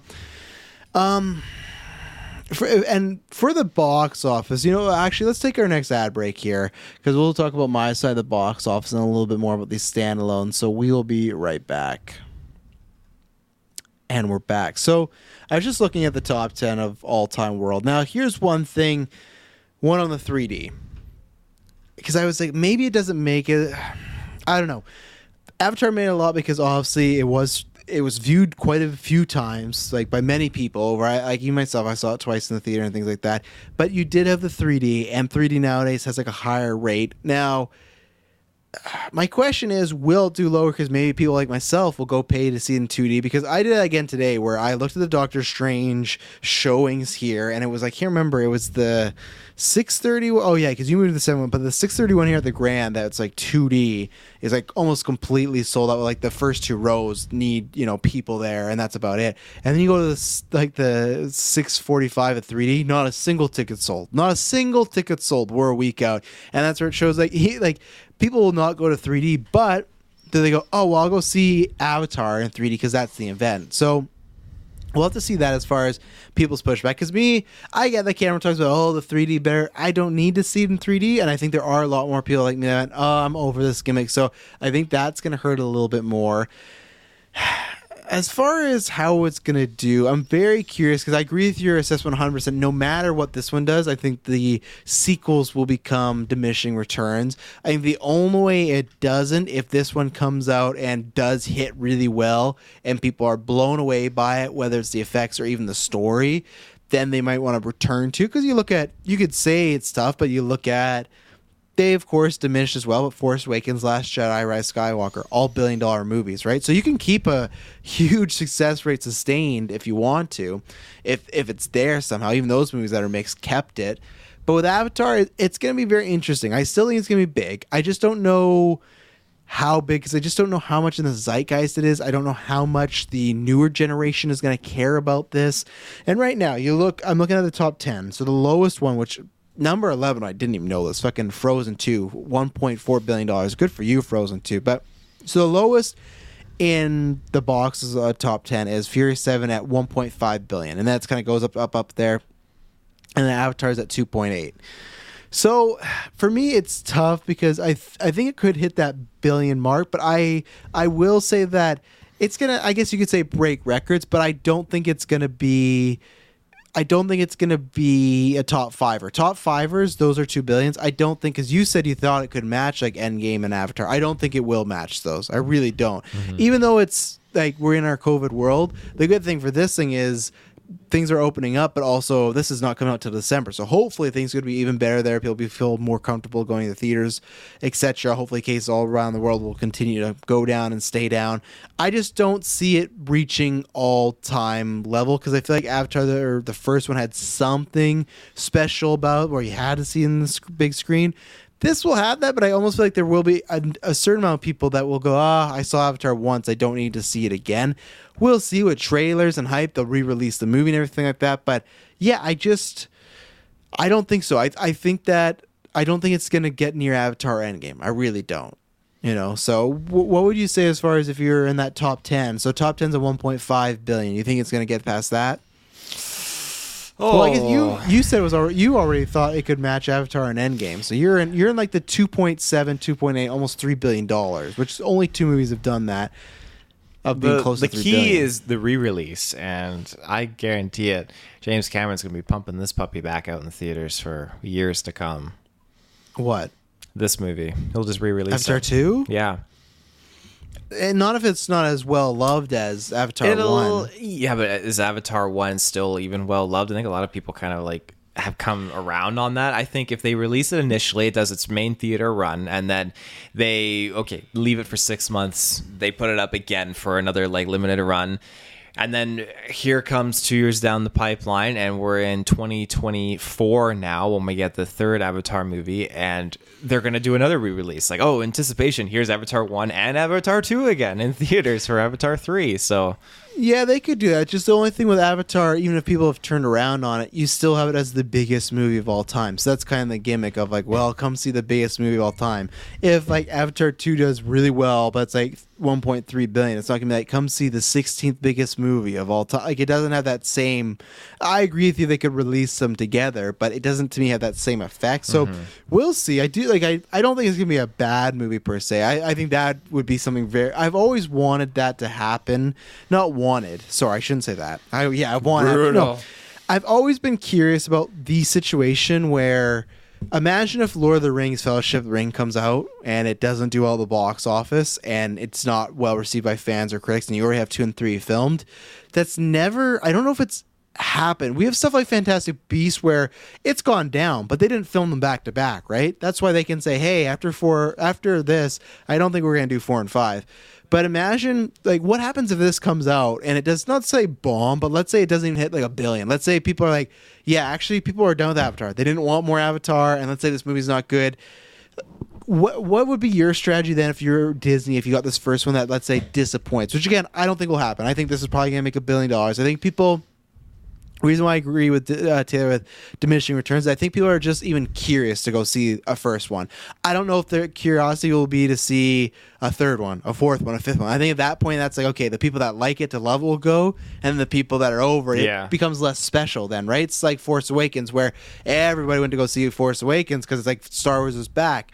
Sure, you had some people that didn't like it or love it, but then you get those people that are more, yeah, you know what? I can see this at home. Like I just want to see that first one because it's back and everything. So, what were you do in that situation? of let's say this first one kind of like like, like they're still gonna come out. Like like I guess I'm asking you a question that you, they're not just gonna shelve them or anything. But what would be the approach you take as far as these films are already gonna be in the can and stuff like that? You know? yeah, I don't, I can't really imagine what that would appear like. I guess, like, I just, I just see this as doing well. I know Fanboy Clay in the chat, you said Cameron's other movies talked about more than Avatar, so Avatar Two will not be in the same ballpark as the first. Like hmm. when I when I hear James Cameron, I think. Uh, what like because he did Aliens and he did uh, The Terminators are the Terminator, yeah. But Yeah, I always, I I, always think most. Titanic and Avatar. Those are the two Yeah, main was- ones that I always hear. So I was gonna say that I don't like. So here's the thing. I think people bring up Titanic or not even Titanic, but Terminator, Aliens is like his crown jewels of great movies. But Avatar still gets talked about a lot as not maybe like oh great movies. Just it's always talked about of will do well. That first one, how did it do so well? Like it's always in the zeitgeist. Like every time a movie crept up to it, like with Endgame, it was like oh can this movie finally beat Avatar? Because we had that conversation in 2015. when Force Awakens came out. I thought Force Awakens was going to beat Avatar, and it didn't. But anytime a movie comes out that was big in that era was can it beat Avatar? You know, it's like every comic book movie is as good as The Dark Knight. So I I think it gets talked about in a different way. But yeah, I don't I I don't think it will be in the same ballpark as like. Uh, because again, I got to look at that list here. Because like, but here's the thing: like, you got Spider-Man: No Way Home, 1.8 million. That's in sixth place. I think it has a chance of cracking the top 10, which is at 1.5. But I wouldn't take that. I think it's going to be more in the 20 to 10 where that's a 1.2 to 1.5 i think it's going to be in that aspect. But again no one thought that with avatar 1 go back to avatar 1 opening weekend. It had a small opening weekend and everyone including myself my dad were like well that sure didn't pay off for james cameron but it kept making money and making money. Good thing is it's out during christmas and while you're talking I'm gonna look up what comes out January of next year to see. It doesn't have much competition. We're gonna talk about a second. Sorry, Shazam's not competition. So you continue to while I get some uh, stats for next year. Yeah, it's coming around Christmas time is brilliant because I think it's gonna have that Star Wars effect where all the families are gonna go see it. Parents are gonna take No their Home? kids, like yeah, Christmas movie too, yeah. right? So I, I just think it's gonna have that effect. And again, you have James Cameron who made that initial Avatar movie. You know, he he helped get it all that money. He helped you know rake in the money with that and the funds. So now you have James Cameron backed by Disney. Disney's not in the business of making a movie anything less than you know they, their expectation is Oh, to make a billion dollar movie. machine. Oh yeah, Yeah. absolutely. They're and what better way now to get it. Uh, Get it marketed out there, then yeah, stack it with Doctor Strange. Like it's just, uh Yeah, they're treating it like a big event. Like Doctor Strange could possibly be their biggest movie of the year. I still think if Wakanda comes out, that will be the biggest. Oh God, yeah, that's tough. What do you think does better? Not even box office opening week. Like that's tough. Like I feel like Wakanda versus Avatar is another big battle because I feel like people that first Black Panther huge with the audience, but also just I hate saying this, but I always just feel there's a general like curiosity of like what they're gonna do with this movie, right? Oh, With chat- like- absolutely. there really, really know? is. Like, it, that, and that's the thing. That's the same thing that you said, us Bubs. Like, that's attributed to Avatar too. People want to see why it took so long. What What's the kicker? There's gonna be Yes. that buzz going around, and word to mouth, and everything, and. So I think that's just something that it really has going for it, as opposed to a movie that's you know two years later they just pumping out a sequel to it. So and even then, yes, Last Jedi and Rise of Skywalker both came out a couple years after their predecessors, and they still made billion a billion dollars. But um, that's where I will attribute that longer period of time. I think that's got a higher chance of success. Yeah, it's tough though because you look at Endgame, right, and look at like Avengers was uh, it's in the top ten, and then Age of Ultron's just under, but then you have Infinity War at four, and then Endgame at two. So that did build, but that's a different type of situation. I think Star Wars, obviously, we've talked about it many times, the whole variety of issues, but I still think Rise Skywalker had that same thing of like how they're to pull off the Leia stuff. You know, I'm not saying that's what got to a billion, but that definitely helped it. Um, yeah. So, and for me, the sequel things, that's the same thing where I, there's pros and cons to it. Because the con is what I just talked about with Endgame. If you don't have this kind of continuing story of following these characters, instead of building up to this finale, that's not there. If it's just, oh, e- even if Jake, like, what his name was Jake Sully, right? And, uh, and what was the girl's name? So uh, is it down as- Neytiri.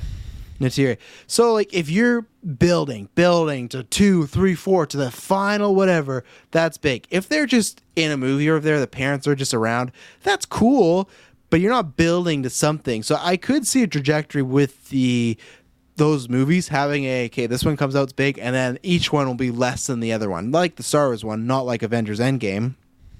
But then the counter is with it being like in a sense anthology movies people can easily jump on. You don't have to have that oh i need to see all these. And i think that's why they're all titled like that because it's very it's not avatar 2 3 4 it's just adventures in the avatar world right? So that's where anybody could jump on. You could not see 2 and 3 but you can go see 4 but at the same point i i i think even then whether they're you know standalones or continuing a story i think number two is going to be like the one that comes out this year. That will be the kicker of gets people to continue to see it or not you know like the Yeah. quality of that. Because even if people go pay it the here's the biggest example.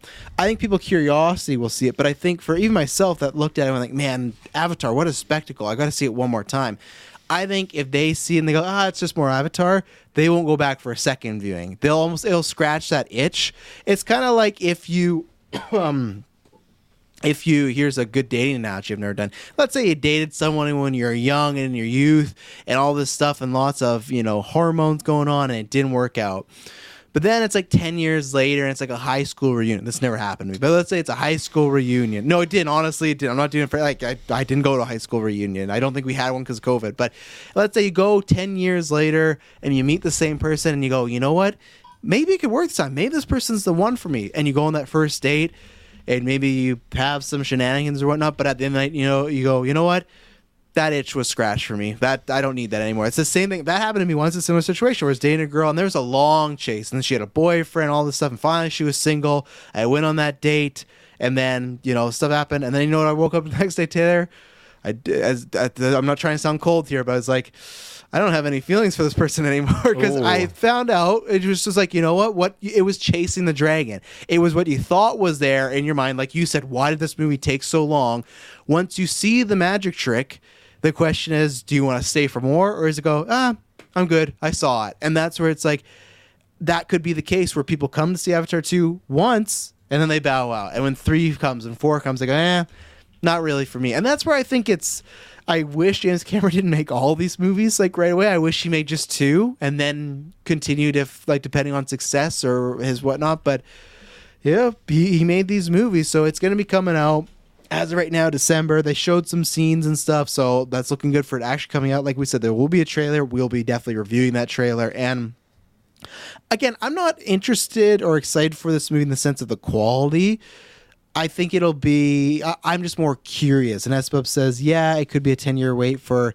Yeah, it was all right, and 100 percent it could be right, and I, that's where it's going to be interesting. But a lot of tech has improved. But uh, you had already, Maddie had asked us our overall thoughts on Avatar. You had already talked about yours. You love it. You're seeing it like three or four times a year and something like that. You're, I imagine, going to go see it in September in the big screen re-release for Avatar One.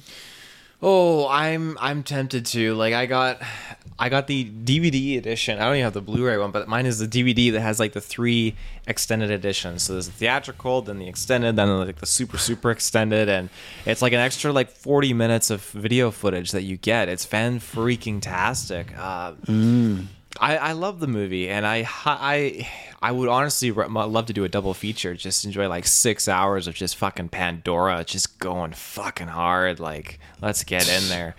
Well, Um, September, yeah, you don't have much. You have this is I know a big movie for you, September second, coming out on the Friday. Honk for Jesus, Save Your Soul. So I know that's on your calendar. You got Salem's Lot. That's what I'll be going to. Is the Stephen King movie. Um, and then the only thing that's coming out that you won't be seeing, I don't think, is Don't Worry, Darling. It's the next Florence Pugh movie. That's the same day as Avatar. So September is pretty light. So I think it's prime for a Taylor viewing. Um, I think so. It'd be a good time for a retrospective too. Like when it first came out in theaters, I saw it Oh, three we're to retro. three to four times in theaters, uh, and it's opening uh, month. So, yeah, Yeah, we've been talking about that since GV started. That whenever the year does come out, we'll do a retro. We're just waiting for it to happen. So yeah, Maddie, you'll get to hear our full thoughts on when we do a retro in fall. But yeah, for me, I I hate to say it, but it's just like I have the same kind of critiques that everyone else. Like I have the same take that everyone else has. Like it's a spectacle, looks really cool in the moment. Like there's some very fun visuals, but the story's just it's fine. It's just there. The performances are fine. You know it is everything everyone said fern gully pocahontas. Like i don't have a unique take and i think that's what could hurt the second one eventually of just like it's relatively rinse and repeat but hopefully not because if it's four separate standalone stories. Um i will say i can't remember that I I think I've only seen it like three and a half times. I saw it once in theaters. I went back because it was like my sister's favorite movie at one point. We saw it again at home, and then a few years ago, me and Emily put it on. And about an hour in, I was just like, I did wasn't watching, be like, oh, I don't like this movie anymore. I just was, and not even bored. I just didn't care to watch it again. So I just like we just I think we fell asleep and we are like, you want to put it back on? No, and we never returned to it. So it's like on Netflix somewhere in, in like an hour in and something like that. So yeah, I I, don't have much interest for this film, the franchise, anything. I'll see them because of podcast. And this one, the first one, I'd see out of curiosity. If I wasn't doing the podcast, I don't think I would be seeing three and four and five unless the second one blew me away. But uh, yeah, that's my general level of excitement for Avatar. My thoughts on it. So, Taylor, anything else on Avatar? I just feel bad for all those people that saw the first one and couldn't wait for the sequel, and then they ended up dying, and they, you know, Yeah. like that sucks. That's that's one of my fears actually is like I, It's gonna I- happen at some point. It's gonna happen at some point. Like I, I, gonna- I hate that there's a point. Like okay, Star Wars was wrapped up and concluded. I didn't have to worry about it. It was wrapped up, and now I love getting all this content. But there's gonna be a point where I'm gonna be like 89, 99 years old, and they're gonna be like, "And we got Star Wars 22 coming out," where you know Ewan McGregor is back with Force Ghost Luke or something like that, and I'm gonna be like, Wow. "Shit, I'm not gonna be able to enjoy this because I'm dead." So there's a point where you I- die and the content keeps coming out. I feel like with your age, the more apt uh, comparison would be like 40 years, 50 years from now, like Tom Holland's come back to play Spider Man, and you're like, oh man, I can't wait to see him back as Spider Man, and then you die. Like, I don't think Ewan McGregor's still to be around when you're 80, unfortunately, you know? So, Yeah, that's probably true. yeah, but it's gonna happen. There's always gonna be a movie that, that that's why I just I take it as much as I can. There's gonna be a movie one day that you're excited for and you may never see, you know. But Yeah. uh, just think about what we got so far. Lots of good stuff. So.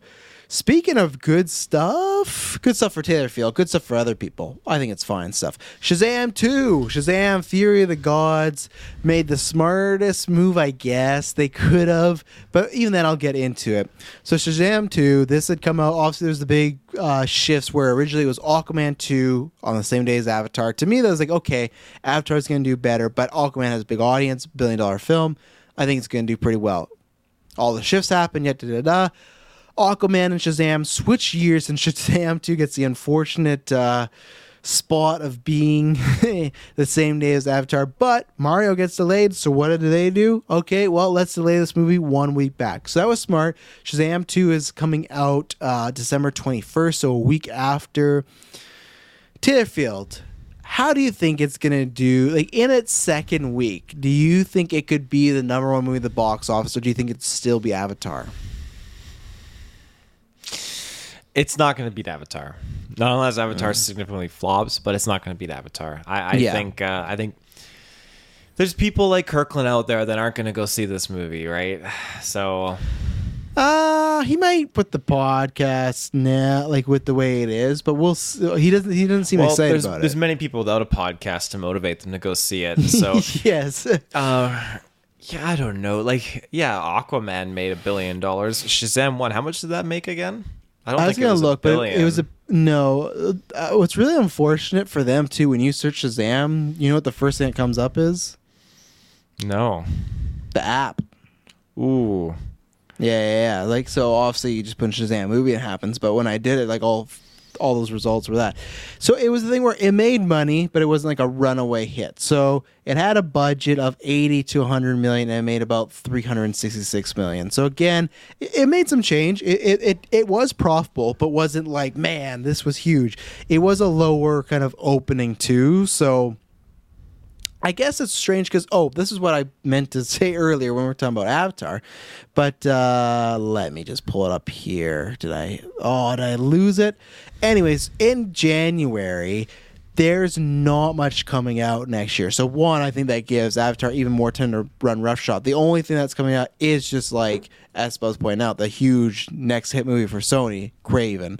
Uh, that is coming out in January. But other than that, there's nothing really going on. There's that Megan movie I tagged you in about the robot like doll or whatever. I also didn't know this Megan with the E. They've switched it. It's a three, so I don't know what that is. But there's some sci-fi stuff going on there. Um, yeah, I just. I don't know because I, I know someone would say, "Oh, Kraven's there."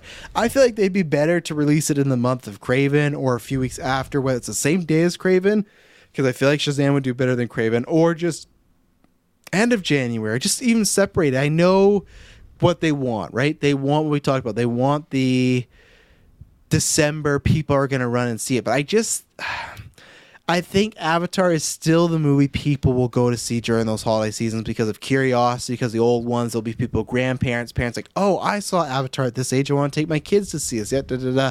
Avatar for the first movie, there's some dark moments, but it's a pretty family safe movie. You know, like it's one that lots of kids saw and stuff like that. Like I don't think you have to really worry.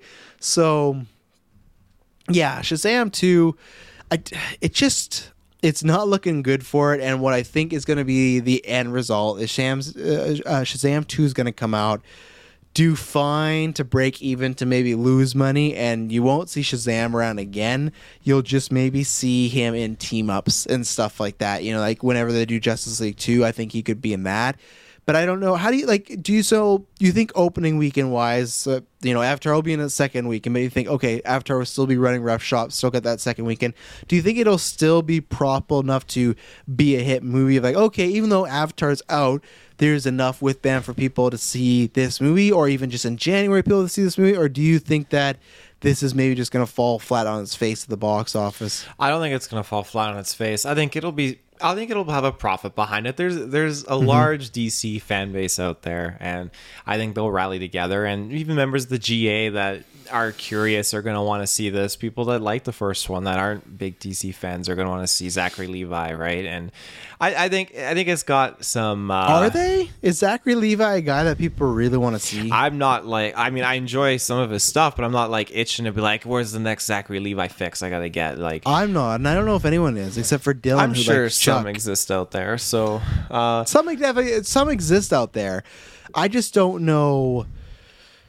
I just don't. I I don't. I, I don't know if there's a huge contingency. Family Clay says I think it will beat Avatar for a week or two, but Avatar will come back on not top. a chance. Um, I won't. Taylor said not a chance. That was a hard not a chance. I don't think so either because I have to look at Shazam's opening weekend. Let me just take a look here, and then. But yeah, Taylor, keep talking if you have something to say. Yeah, it's it's just a movie. I think that people are gonna they're gonna go see it. They're gonna support it and want to indulge in it. But I think it, again, like yes, it's been a long time since we got that first Shazam. But between the two, I, I just default to the buzz that Avatar is going to generate. People are going to want to see what's going on. Where Shazam is going to have so many, you know, uh, cool suits and everything like that. It's a superhero film, Cool suits. but we all have. I'm not saying anything about superhero exhaustion, but when you're presented with the new superhero movie and then you're presented with this new movie that's been 10 years in the making with new Yeah. revolutionary technology and choreography and aesthetics, you're gonna think, okay, superhero movie. Well, I went and saw that Morbius movie. The GA is speaking here, and it wasn't that good. Like, I, I don't know if I'm gonna go into like the Shazam. Like, the next like big superhero movie we have that they might think is like, oh, well, you know, Doctor Strange is pretty Kraven. good, and oh, like Thor was pretty good. So at least there's some cleansing of the palette there for superhero movies. But at this time, Yeah. most of the GA, like my mom she she sent me a text. She said like I want to see the Batman, but my friend bought the tickets for Morbius, so we're gonna go see that. And I said, oh, that's a shame. You would have liked Batman more.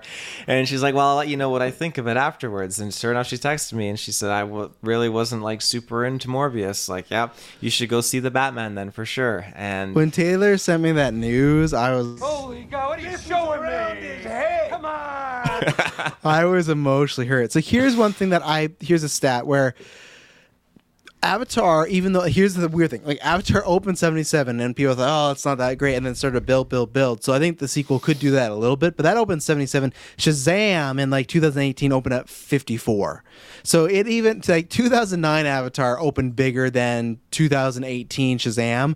I think Shazam's gonna have a lower opening than 54 million because I think Avatar is gonna have a big opening weekend. I think it could be near 100 million, and then people that didn't see it the first weekend will go and watch it. So I don't. Again, I think like Taylor said before, unless it just comes out and people like this movie's rank. Like this is not like it's not like if it gets really bad reviews, but I don't think it will. I think it'll still be enough of a crowd pleaser. So yeah, I, I don't know, Clay. We'll have to get back in December because we got. uh we still got two. I'm holding you to your Ahsoka's going to beat Loki numbers, and I don't think that's happening because Loki. is that one of his? That's one of his predictions. that's one of his things. And then Adam, and then Interesting. Get ready, everyone. You got a month to hashtag Travis told you where Loki kicks the shit out of Obi Wan.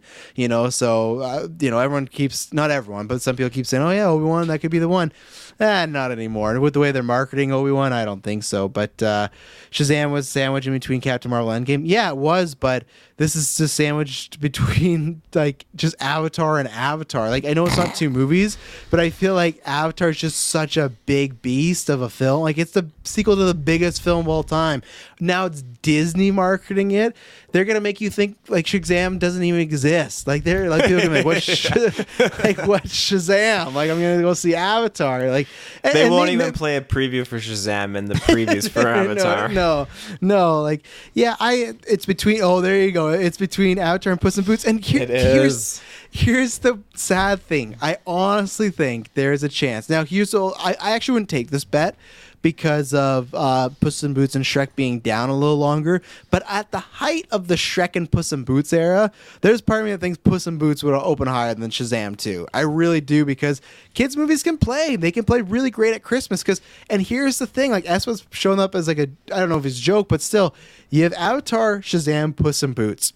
I think in with families, speaking for myself, speaking for other people, with kids, I think Shazam's going to rank third all the time with those because I think it's going to be we should see Avatar, and if that's too much for the kids, we'll go see Puss in Boots. Now I know you might see oh like oh Shazam that's that family friendly movie, but I just feel because it's a cartoon, they go ah I don't know that's I want to see what Puss in, the first Puss in Boots open up to. It's not going to open up the same as that because it's been a while since the sequel, but There's no way like you could make that case that Shazam is a family movie because it definitely like I wouldn't bring like my little kids to see it because there's definitely but, the like- first one was brutal.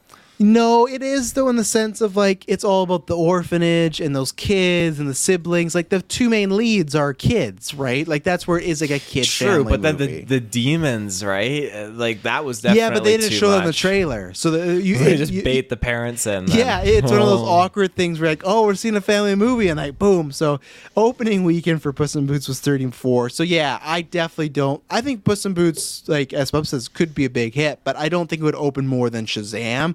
But I still think it could make more money overall because like it's a it's a family movie, kids movie, like the fucking bad guys, which all you guys love the book, but in regards to this then i would say like it's more believable to swap it out like i think it shazam will beat puss in boots for a week but then puss in boots will come back out on top while avatar's always up there I think the only thing Clay is right is for some reason because here's one other thing that uh, Shazam could have that we don't know is Black Adam comes out in October. If there is an end credit or anything alluding to The Rock appearing in Shazam 2, being connected to Shazam 2, that does help it a little bit. That does help it if they go, oh, The Rock is a part of this.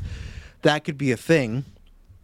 Yeah, it has Florence Pugh and Shazam doesn't. 100%. Puss in Boots wins. Hashtag Pew Boys.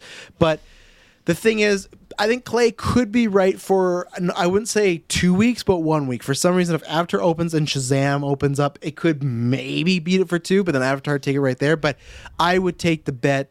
I'll take that one Canadian dollar bet of, you know, that's and that's not worth anything to you, Clay. But I, I would take the bet that I think Avatar will honestly be number one until I guess maybe Kraven. But Kraven's a movie that I think is going to do even worse than Shazam. Like I don't think I think Morbius was the sign of things to come for Sony. Of like, hey, when you don't have Venom, a super well known character, when you have Morbius, when you have Kraven, when you have El Muerto, El Muerto, oh no, El Muerto, when you have that.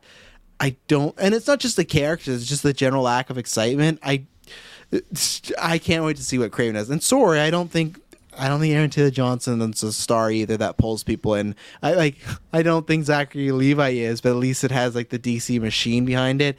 Kraven the Hunter, like I guess you got Russell Crowe in there, but I don't know. In January, ugh, yeah, I that's why I would say DC should just push it into January. Make it be Kraven's problem. Take the thunder away from Kraven and do that. January at least gives you a two to three weeks away from Avatar, not one week away. You know, I'm willing to make a pizza bet on beating it at least for at least two weeks. Oh, I'd take that bet. I'll buy you. A, pi- I'll send you the money to buy you a pizza because for one week, uh, I don't know if I take the bet. I take the dollar bet. Pizza bet, yeah, fans listen to this. If if so shazam has to beat avatar weekend two and three for me to give clay a pizza. If it only beats it one week i get the pizza i like those odds so and i like the fucking like $60 pizza no i'm joking Ask that'd be- make an actual note in on your calendar, whatever you got. Like, make a note of this, so we we're gonna reference you when the time comes. a bat calzone. No, it's gonna be a fucking Na'vi calzone soon. It's gonna be like you eat its little tail with the hair, everything like that. Mm-hmm, good. Uh, anything else to say on Shazam and its box office and anything like that? Mm-mm. All right, we're gonna take our next ad break and then we're gonna be back with some Tales of the Jedi. So we'll be right back. And we're here. So Tales of the Jedi. We had seen this like art, like concept art, just the title leak a little while ago. I think it was, you know, four, six months ago. And it was so funny because when that happened, it was a little bit before we got the Book of Boba Fett. And I remember, and I, I thought people were right. It was like, man, so you have Grogu and you have Luke in episode. We just got this Boba Fett episode of them training together, Tales of the Jedi. This must be what that show is. It's gonna be Luke and Grogu training, and man, oh, here we are now. Hey, Grogu's back in Mandalorian. Luke's gone.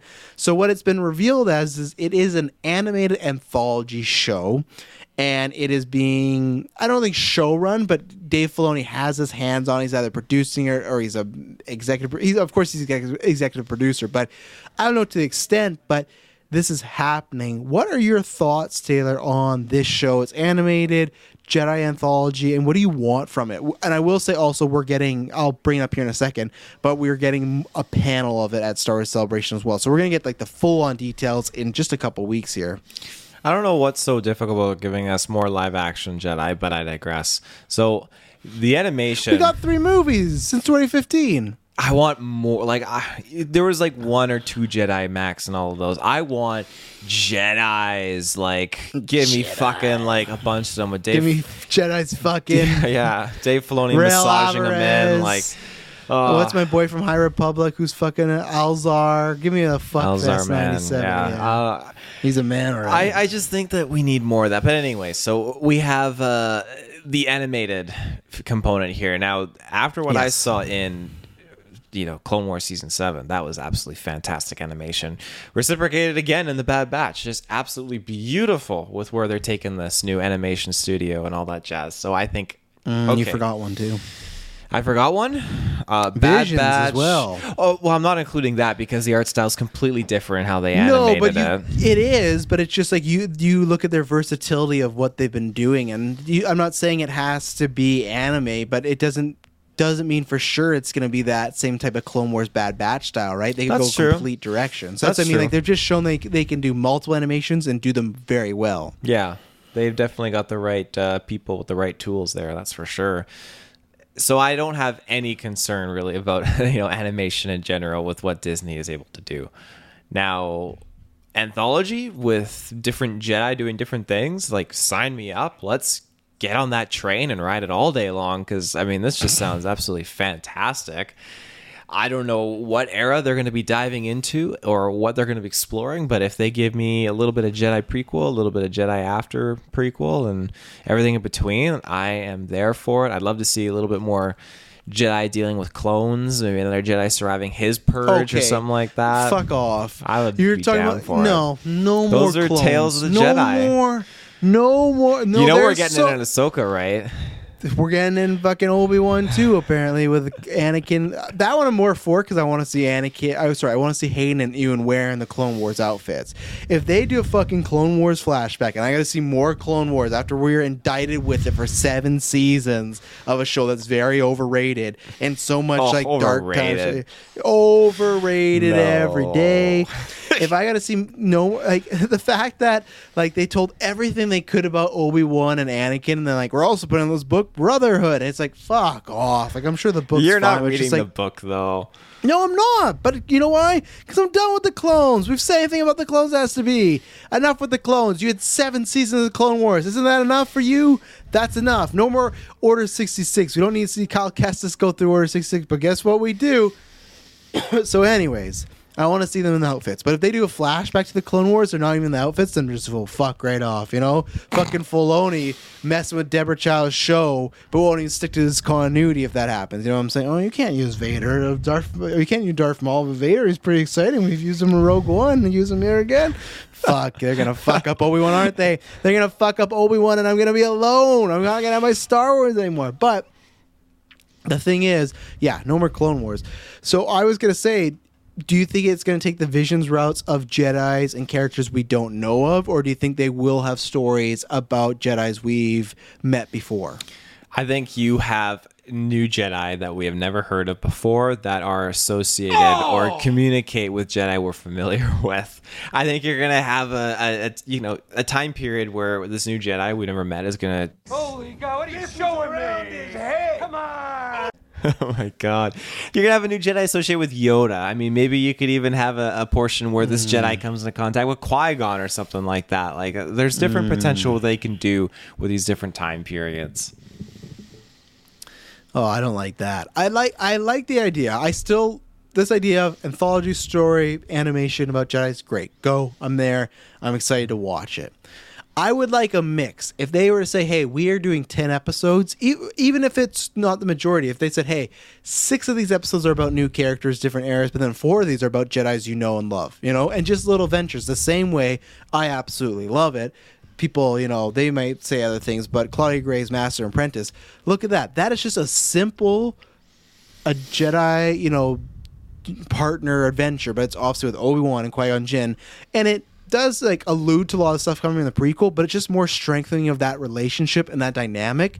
That's all you need. You don't need a oh, and this was the time they almost took down Count Dooku. No, like just give me a perfect. Give me an Obi Wan Anakin story in between Phantom Menace and Attack of the Clones on them an adventure. Just a one off, that'd be fantastic. Like that's what I want. I want a fucking one off of my god. I want a one off of Count Dooku and Qui Gon Jinn, and that could be the fucking testing the water because I still think that's the best prequel idea that they have not touched a Qui Gon Jinn Count Dooku prequel. Like go way back, cast actors that are very much younger. Stuff like that, and you know what? What is the number one thing I want to see from this show, Taylor Field? Number one thing, we want to see Yeah. them have sex, right? Well, I always want to see that, but that'd be number two. What would be the number one story I'd want them to tell? Um, Rail Avaros having sex. No, he's in, again with the having sex. That's like three. So two of them. Number two would be I definitely want something in the Old Republic. So I hope they go that route, and I hope the High Republic as well. But number one, this is the prime. This is the perfect. This is the moment. This is the time where sure we've gone to comic books. It's not good enough. This is the time where we get a fucking Ben Solo story. This is the time where we get to see Luke and Ben go on an adventure before Force Awakens, and you get to see him as an actual Jedi. Because man, seeing that comic book and seeing him as Ben Solo the Jedi when he like had the he like landed on a planet and he had like the jet lightsaber and he had like he had like an outfit like it was almost like a combined of like Luke and Han like. I want to see same thing like Obi Wan Anakin, just an adventure, just something they had to do, training, whatever it may be. It could even be a episode about alluring to the dark side, and he's like in the middle of it. Whatever it may be, I think this could be a prime spot for Ben Solo. Do I think anything's gonna happen? Probably not. I think we might get one or two. I think it's more like Taylor's right where you get stuff, and I'd even be down for this. It's like, oh, it's Plo Koon episode, absolutely. But I think you'll get more of the newer characters, and I guess I'm just, again, I'm fucking starving over here as a Kylo Ren fanboy. You know, like where is my fucking Clone Wars animated show of like the in between of Return of the Jedi Force Awakens? Where we got that one Ben Solo comment, like where where is it? Where is the content of Ben Solo? Do the stuff where you don't need Adam Driver. Do more comic books. Do more stories. That's why I'm gonna read that fucking Luke and Lando book because you know he's gonna talk about Kylo and that. Like, where's my Ben Solo stuff? Especially, you know, what's so weird is like almost the most vile, the worst, like making thumbnails of Kathleen Kennedy's fired fuckers in their basements. You'll talk to them like, I hate everything about these movies, but Adam Driver's Kylo Ren's pretty good. Everybody loves Kylo Ren. He sells merch. Adam Driver's a big actor. Where the fuck is he? Why aren't they doing? Why aren't they doing anything with Rey or Finn or Poe? Obviously, there's answer, but like, why have they not done anything more with these characters? But I digress. Of just, I think this would be the perfect. Just like imagine just a 20 minute episode of Luke and Ben, and just like to test the waters to see like, what do you think? Do you think there's any percent of that happening in this show? I I would have to say there's definitely a percent. I can't disregard it completely because What It- is it the doesn't- per- what's the number then? It's low. What's the number? It's pretty low. Oh. I uh it's unfortunate. Oh. But I mean it's it's because they're focusing on this old republic era, right? That's that's their their mean go-to High right. The High Republic? Yes, sir. I'm like, if they're focused, Legends. If they're focused, yeah, if they're high old Republic, I'd have not many complaints right now. But like, fuck yeah, Revan. Yeah, it's it's just High Republic era. That's the that's what their writers and their story content individuals are all That's fine. focusing on right now. They're going through their next phase of the High Republic stuff. So I think it's going to be centered kind of a little bit more around that stuff and uh, Tales of the Jedi Dark Times only, as Pup says. Um, Fuck. as much as I want that post Rise of Skywalker content, or even like uh, between episode six and seven, where you're right, you get that Ben Solo training with and uh, Luke Skywalker. I think there's a lot of potential there. I think it's in the works, and I think they're mapping out. I just think they're focusing on their High Republic era right now, and once they kind of cement that foundation a little bit more. Then by all means, they'll probably dive back into that post Return of the Jedi era and probably have a lot of relevance and association to what they've established in the High Republic and again back in the OG films and the prequel stuff they can source from because you get a little bit of that in Last Jedi with Luke and what his adventure he went on and everything he acquired and I think they wanted mm-hmm. to not pull a bunch of legends for that kind of stuff but build a universe that they are familiar with and they're aware of and that they can pull from and source from moving forward. So I think that's what we'll get when you're dealing with future Ben Solo, future Rey, and future Poe, Dameron, and Finn and all that. So Yeah, I hope. Uh, like I said, I I'm interested from this panel. I hope we get that answer, whether it's concept art or teaser or just him talking about it. As far as what is it? Is it all entirely new Jedi's? Is it focusing on smaller Jedi's? Is it a mix? That's what I'd love. Even if it was like ten episodes and nine episodes are all new, and then episode ten was boom, it's the Luke and Kylo episode or Luke and Ben episode. They'd be like, fuck, here we go. This is gonna be big. So I I hope they get to touch upon like they're letting Filoni touch all this fucking stuff. They're letting him touch Obi Wan. They're letting he's him ruin hands Boba on Fett. everything. Yeah, they're letting him ruin Boba he Fett. didn't ruin Boba Fett. I attribute that mostly to uh, Rodriguez. No, that's all. So okay, sorry. Kim Rodriguez and Jon Favreau ruined Boba Fett. Oh, it was a team effort, and they're gonna go ruin Mandalorian too. They ruined Grogu's arc. Man, they fixed CGI Luke though, so that's good. They maybe ruined Obi Wan by fucking with Deborah Chow and taking her story and taking away from her. So just great. Uh, do you think this will be a week by week or a full drop of shorts? I think it all depends and that's here that's the other thing that i do worry i don't want to be like remember a few we uh years ago they dropped like some star it was like star wars of destiny or something like that where it was like I think it was like a bunch of stories from like female point of views, and I was fine with that. But it was like five. They were only like five minutes, like bite sized things, and they were hmm. like fun enough. I don't want like sure I'll watch it, but I don't want that. I want more visions where it could be anywhere from 12 minutes to 22 minutes. So I'm like, I would like the 22 minute route if I had my choice. But so it all depends. If they're all kind of shorts like visions, then it could just be a one drop. But if it's a, like, a, I want what if. That's what I'd like. I want the kind of size of what if for these. What do you think's going to happen, though, for size wise or uh, runtime of these shows? I expect nothing less than half an hour. Half an hour to 45 minutes is what I want. I expect nothing. I expect less. nothing less. So does your hype drop? But they're like, oh, we're doing this show, and they're all about seven to 12 minutes. I mean, what what am I going to do with that? Like, what am I going to do with a seven minute show? Did you not keep talking while I was oh, removing my sweater? Oh my god! were gonna say something. You and Kirkland, just the worst for killing time. You would not know that these fuckers have been podcasting for seven years. Jesus. Uh, let's take an ad break, and then here's my big warning: if you do not want to know, so Doctor Strange put out a TV spot. We're going to talk about it. It is a confirmed official piece of licensing. We're not talking about rumors or innuendos or spoilers. They put it out there. But if you do not want to know, now's your time to tune out. And we thank you very much. So after the ad break, we'll be right back with this strange news. And we are back. So Taylor Phil, could you go screen share? Can you pull up that tweet that I sent you today? So there was a TV spot that came out for Doctor Strange, and the reason we're talking about, and the reason I shared it to Taylor is because I don't think, and again, this is your last warning. If you don't want to know anything about Strange or cameos, tune out now. But I do think this is a cameo that one has been obviously it's been rumored for a long time. Like we've covered this quite a while ago. I think we even covered this before. What if? And there's a hint. But even on the tr- the poster for the movie, the last one that came with that trailer around Super Bowl, you had an image with this character's symbol. So it was clearly okay. They're gonna do this. If they didn't, why are they doing all this stuff? I guess just red herring. But they confirmed today through this TV spot at least that at first Taylor thought was fucking Falcon uh, that was in this, but uh, it's not. So here we go. So play this. And I do have some questions about why they put this spot in. I don't know. Oh, you got that slow one on again, don't you? No. Oh no, I didn't. So okay, so you, you might have to put on to get it. So there you go. All right. Let's see. Can he pull off the pause? One more. One more. Oh, oh. Okay, one more. That's good. That's good enough. So Captain Norway. Captain Norway is in the house. Uh, but so Captain Carter, we've seen the shield everywhere. We've heard this rumored. She, I would say it's confirmed. They smartly, which I think is great, hide her face. Like the way they shoot that, you can't see it at all.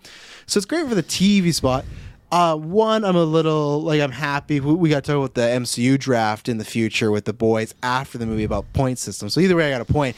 In the Doctor Strange draft, though, Taylor, I did not get her. Kirkland got her. So I Oh, Kirkland went with her in the Doctor Strange draft. he got first pick and he got her. So uh, hang on, let me read off what happened. So yeah, he got first pick. He picked Captain Carter, Michael B. Jordan as Human Torch, Edward Norton's Hulk, Halle Berry Storm, Evan Peters Quicksilver, Tobey as Spider Man, Wesley Snipes Blade, Tom Cruise Iron Man, The Watcher, and Lou Ferrigno's Hulk. I got second dibs, so I got Deadpool, Chris Evans Human Torch. I went Terrence Howard as War Machine because I want them to pay off the next time, baby, and I think that would be great. Uh, Ian McKellen's Magneto. Ghost Rider for you. Uh, John Krasinski is Reed Richards. Chris Evans Hydra Cap. Ben Affleck is Daredevil. Eric Bana's Hulk. And I went with an animated version of Wolverine. That's what I did, like a cart. Bana's Hulk. That is a deep pull. yeah, yeah, yeah. Fuck. So he, we all knew whoever got first dibs was gonna pick Captain Carter. He got Captain Carter, and I am interested because this scene we've seen this a few times of Wanda facing down these people. This is a movie that I've taken my daughter to Venom. I've taken her to Spider-Man: No Way Home and Shang Chi. We're not taking her to this because it looks like a little more on the scary side, but I am excited. I am actually glad we're doing that because Captain Carter is like maybe her favorite character. I think there's a good chance she's about to get fucking obliterated right here by Wanda. So probably best that we see this first. But uh, yeah, Taylor, what are your thoughts on um, Falcon slash Captain Norway slash Captain Carter? Why did you thought it was Falcon? Because you The said wings. I don't see any wings. It was the, Jets, yes. that like fooled me. I, as soon as like because yeah, you're like, oh, there's a certain character or whatever, and like I was watching on my phone. It's a tiny little, thi- well, it's an iPhone. You but thought like, I'd send you a warning about Falcon? I would have been like, "Hey, Falcon confirmed for for Doctor Strange." Like, come on, he's not even Falcon anymore. Well, I, I saw I saw these and I was like, oh shit, yeah, it's the Falcon and the Doctor Strange. That's kind of cool. And then like boom, then the Shield. Again, it's fucking blurry as shit. And like I'm trying not to like like that looks like, to, a Britain sign. yeah. Well, it was just happening so fast, and I just thought, oh okay, it's definitely Falcon. He's got the Captain America shield and stuff like that. But yeah, it's definitely Imagine that first movie is Cap, Wanda fucks him up and kills him. Mm, yeah. Like pause right there. We'll, so I'll talk about him in a second. But man, everyone's like, yeah, Falcon's gonna be Cap, and then whoosh, he's gone. So uh, obviously, I met. We've talked about this before, but. Um, I imagine one, you can answer this. Are you excited? But two, why do you think they show this in this TV spot? Because to me, not many people are going to see this TV spot. And to me, if they're going to show it in a TV spot, why didn't they just put in the last trailer? Like that's what is very confusing me. We're a week out, and they. I don't think this was needed, and it didn't kill me hype because we pretty much know she's there. But why, if they were going to show this, why didn't they show it in a trailer? Uh, again, I, I'm not a professional marketer like Disney is. Like they're next level. That's the next tier. So they obviously know what they're doing with this, and uh, I don't know what that is. Uh, it, it, these are two. The Captain Carter thing is a very, very revealing scene to just put into a TV spot of all things, and then Yeah. this, this is uh, we we all heard the voice, so maybe they thought that people would think, okay, well they know Patrick Stewart's and expect it. Maybe this this is probably much more for a fan, I guess. Maybe that's the play here with this TV spot with the Captain Carter, and now with actual visual representation of Xavier here. Maybe that's just to really entice and get the blood boiling on uh, for all the fans and the Marvel Marvel fans out there. I guess you could say, right? Because I mm-hmm. imagine Twitter and social media just blew up because people were just absolutely livid about seeing this. I even saw on my main news feed pages were just being super bold and just like in the headline, Captain Carter showing a new Doctor Strange TV spot, and then with the fucking thumbnail as Captain Carter, it's like what the fuck? Like spoilers. At this, yeah, but at the same time, I think the reason I've not seen too much blowback, I've seen people be like, "Hey, time to turn media preview off, mute some words if you don't want to see anything." Because the thing is, like, they did have her shield in the poster, right? So I feel like they kind of tipped the hat. Which there. poster is this? I need to see this because I don't even know if like I saw that. It's the one with Super Bowl. When it, just put in Doctor Strange poster Captain Carter, and you'll see it, it's zoomed in. It's one of the pieces of glasses where it's showing multiverse stuff, and her shield is in one of them. You weren't on this cast when we broke it down, but her shield was on the poster already. Tiz looking at it. I see like where the person circled it. Holy fuck! Someone really went in and like looked at that, eh? Jesus Oh, yeah. Christ! People still think you can see Deadpool there, but yeah. So, uh, like I said, I don't know why they put it there. I feel like if you're gonna do this, just put in the trailer. Espo says Captain Carter was trending high on Twitter day, so maybe that's it. You just get one last week thing of like, oh, it's Captain Carter, but. I don't know. I'm interested to see what version of Captain Carter this is because is this the one from What If? Because I think we're all under the impression that one is going to fuck up all these people. And I can't wait for the review next week because I'm very curious, Taylor. How do you feel? Let's say the Illuminati's in, like, they're in this movie, they confirm, but let's say Wanda, for whatever reason, eh, maybe we'll, What? I don't know. Whatever reason. Well, no, I, no, I was just gonna say, like, let's say she kills all these Illuminati people, right? But the problem is, like, we don't know because what if the Illuminati people are bad? They could be like, we have your kids and we're not giving them back. So I was gonna ask, like, oh, if she kills these people, even though they're multiverse people, like, can she come back as a character? But we can't talk about that till next week because we don't know her motivations yet, she right? can come But- back if she took over a whole town as hostage. I believe she can come back. But she didn't kill any of them. This would so sh- imagine she kills Xavier from a different universe, Captain Carter from a We've different seen universe. that these different characters from different universes are not always good. They have ulterior Yeah. motives, and I think again, like, yeah, be, killing pe- bad people doesn't make you necessarily a hero. It, it- like the whole Batman But I- paradox. but like, I meant in the sense, what if these were good people trying to be like, Wanda, you got to stop, and she just took them out? I don't know if she could come back from that. I no, if she's willingly more- killing heroes, then that's very different. So yeah. What if they're heroes, but they're like, we can't let you have your kids because if you had your kids, you like destroy the multiverse or something? That's a big gray area. That is a big gray area. I mean, she had her kids for a whole like what three half-hour segments of a, a, uh sitcom, and she's just super attached to them. So Uh, S Bubs, you bastard. You're always on. I do like that you've been a bit more careful lately, but you're always on the precipice of spoiling somebody. It's like, I won't say anything with the rumored, I'll just say blank cameo has me more excited. Uh, feels very much like the Raimi trilogy of Spider Man movies. There was this TV spot day where it showed uh, Doctor Strange, he's at the wedding of Christine, and he jumps off the balcony and he has his like wedding suit on, the tuxedo, and then like the cape catches him, felt very much like Raimi. And that's why the two things I'm most excited for. Sure, the cameos are great, but I'm excited to see Wanda, and I'm excited to see a fucking Sam Raimi Marvel movie again. Like the fact that he's directing, man, I can't wait. Uh, they need to give her a jetpack to at least give her something against Wanda, because that she with only that shield, she's gonna get decimated. I don't think the jetpack's gonna do much else. It might give her a bit more time, but uh, and then well, yeah, she goes, could be Thanos, right? Like, remember when she was like holding Thanos in like stasis, and he's like, "Rain fire, do it!" Like, but sir, yeah, Captain Carter doesn't have that ability, so they just rain fire in the Illuminati. There's like missiles. But yeah, go a little bit. Yeah, this is the big one. So uh, that yellow chair, which one day Taylor will get there, that's the chair from the X Men animated series. Chris had this theory for uh, probably about six months of Marvel Alliance that the Xavier we're going to see was from the Marvel animated show. I never fully agreed with him. I think that the they're gonna have the look of him, but they're never gonna be like, and I'm from that cartoon series, or he's not gonna be like, I'm from that time, because like I, I just don't see it happening. I don't see them specifically saying this is that Xavier. I think they're just going with that yellow chair, this suit. I think they're going with okay.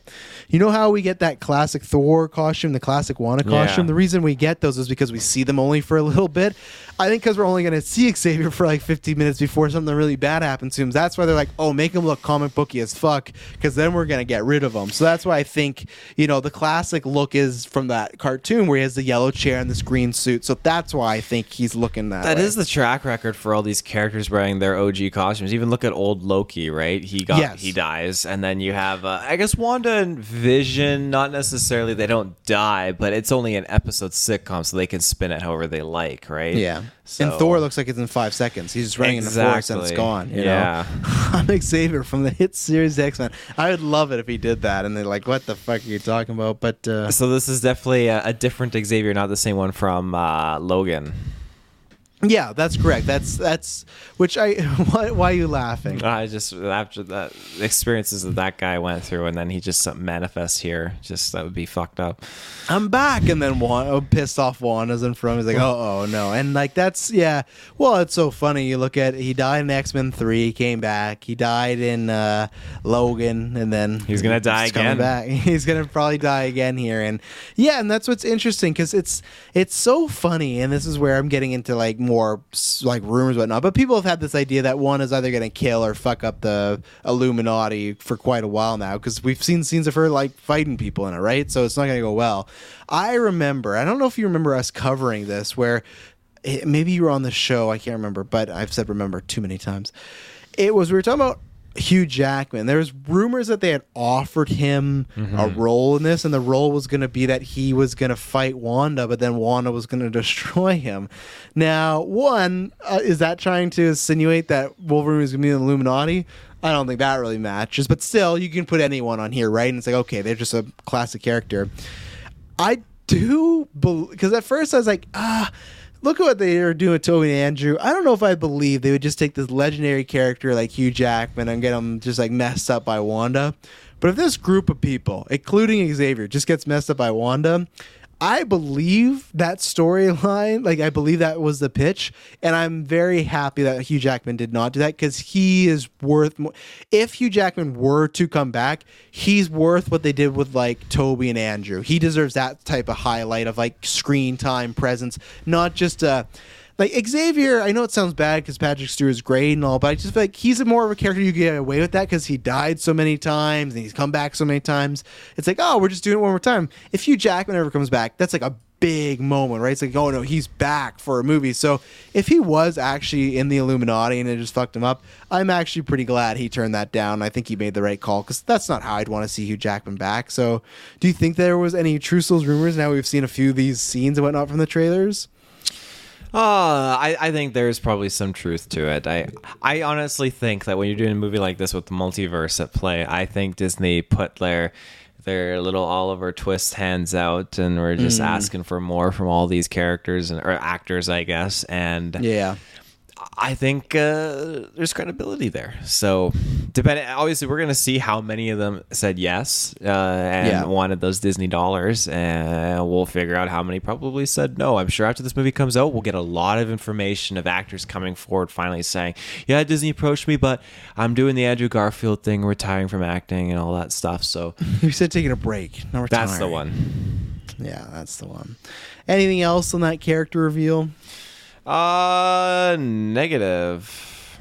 Negative. Well, we did it. That was a big one. I did not uh, foresee that happening because I thought we had some smaller topics today, but going almost a full two hours here, uh, which is good because I think there'll be a newscast next week. But next week we got you guys got Halo, we got Moon Knight, and then we got Doctor Strange. So I think we will try to work one in, but it might just be it'll probably just be one next week. So we'll we'll keep you updated. That's why you always follow us on Facebook or Twitter because we will announce it. I think there'll at least be one newscast, but it's uh, it's busy next week. You know, lots of stuff going on. I'm excited. It's a week away. Doctor Strange. I think that's going to be a very fun review. No matter what cameos are in there, I think we're going to have a really good time, and hopefully it's a hopefully it's a good movie, and hopefully just sets up a lot of shit. And uh, yeah, I'm ready, especially because you know with Moon Knight, I'm a little underwhelmed with the show, so I'm ready for Marvel to fucking wow me again. You know? Yeah, well, we'll have to do some draft tallies because I think you got your yours and Kirkland's draft, and then we got the overall MCU character I draft. think we'll do that the next week though, because I feel like long night. Yeah, that's why we, we we can do it the next week, where we'll do a draft update, and that could be a news segment. If we had a, another one on there, another because we still got to talk the Avatar trailer that night too. Remember? So Oh yeah, that's at least an hour. or So yeah, that no, I don't think it's an hour, but and yeah, like SBub says, that's honestly one of the things I'm most excited about is I'm just excited to see a new Raimi movie, a Raimi Marvel movie at that, and absolutely, it's been since 2007. I'm ready for him to redeem himself after uh, Spider-Man three, which is not the greatest outing, but uh, and Danny Elfman too, right? I mean, Yep. that score. Oh, it's gonna be good. Yeah, they're all back together. So, thank you very much for tuning in, ladies and gentlemen. And I promise when you hear from us next, it'll not be boring. Bye bye.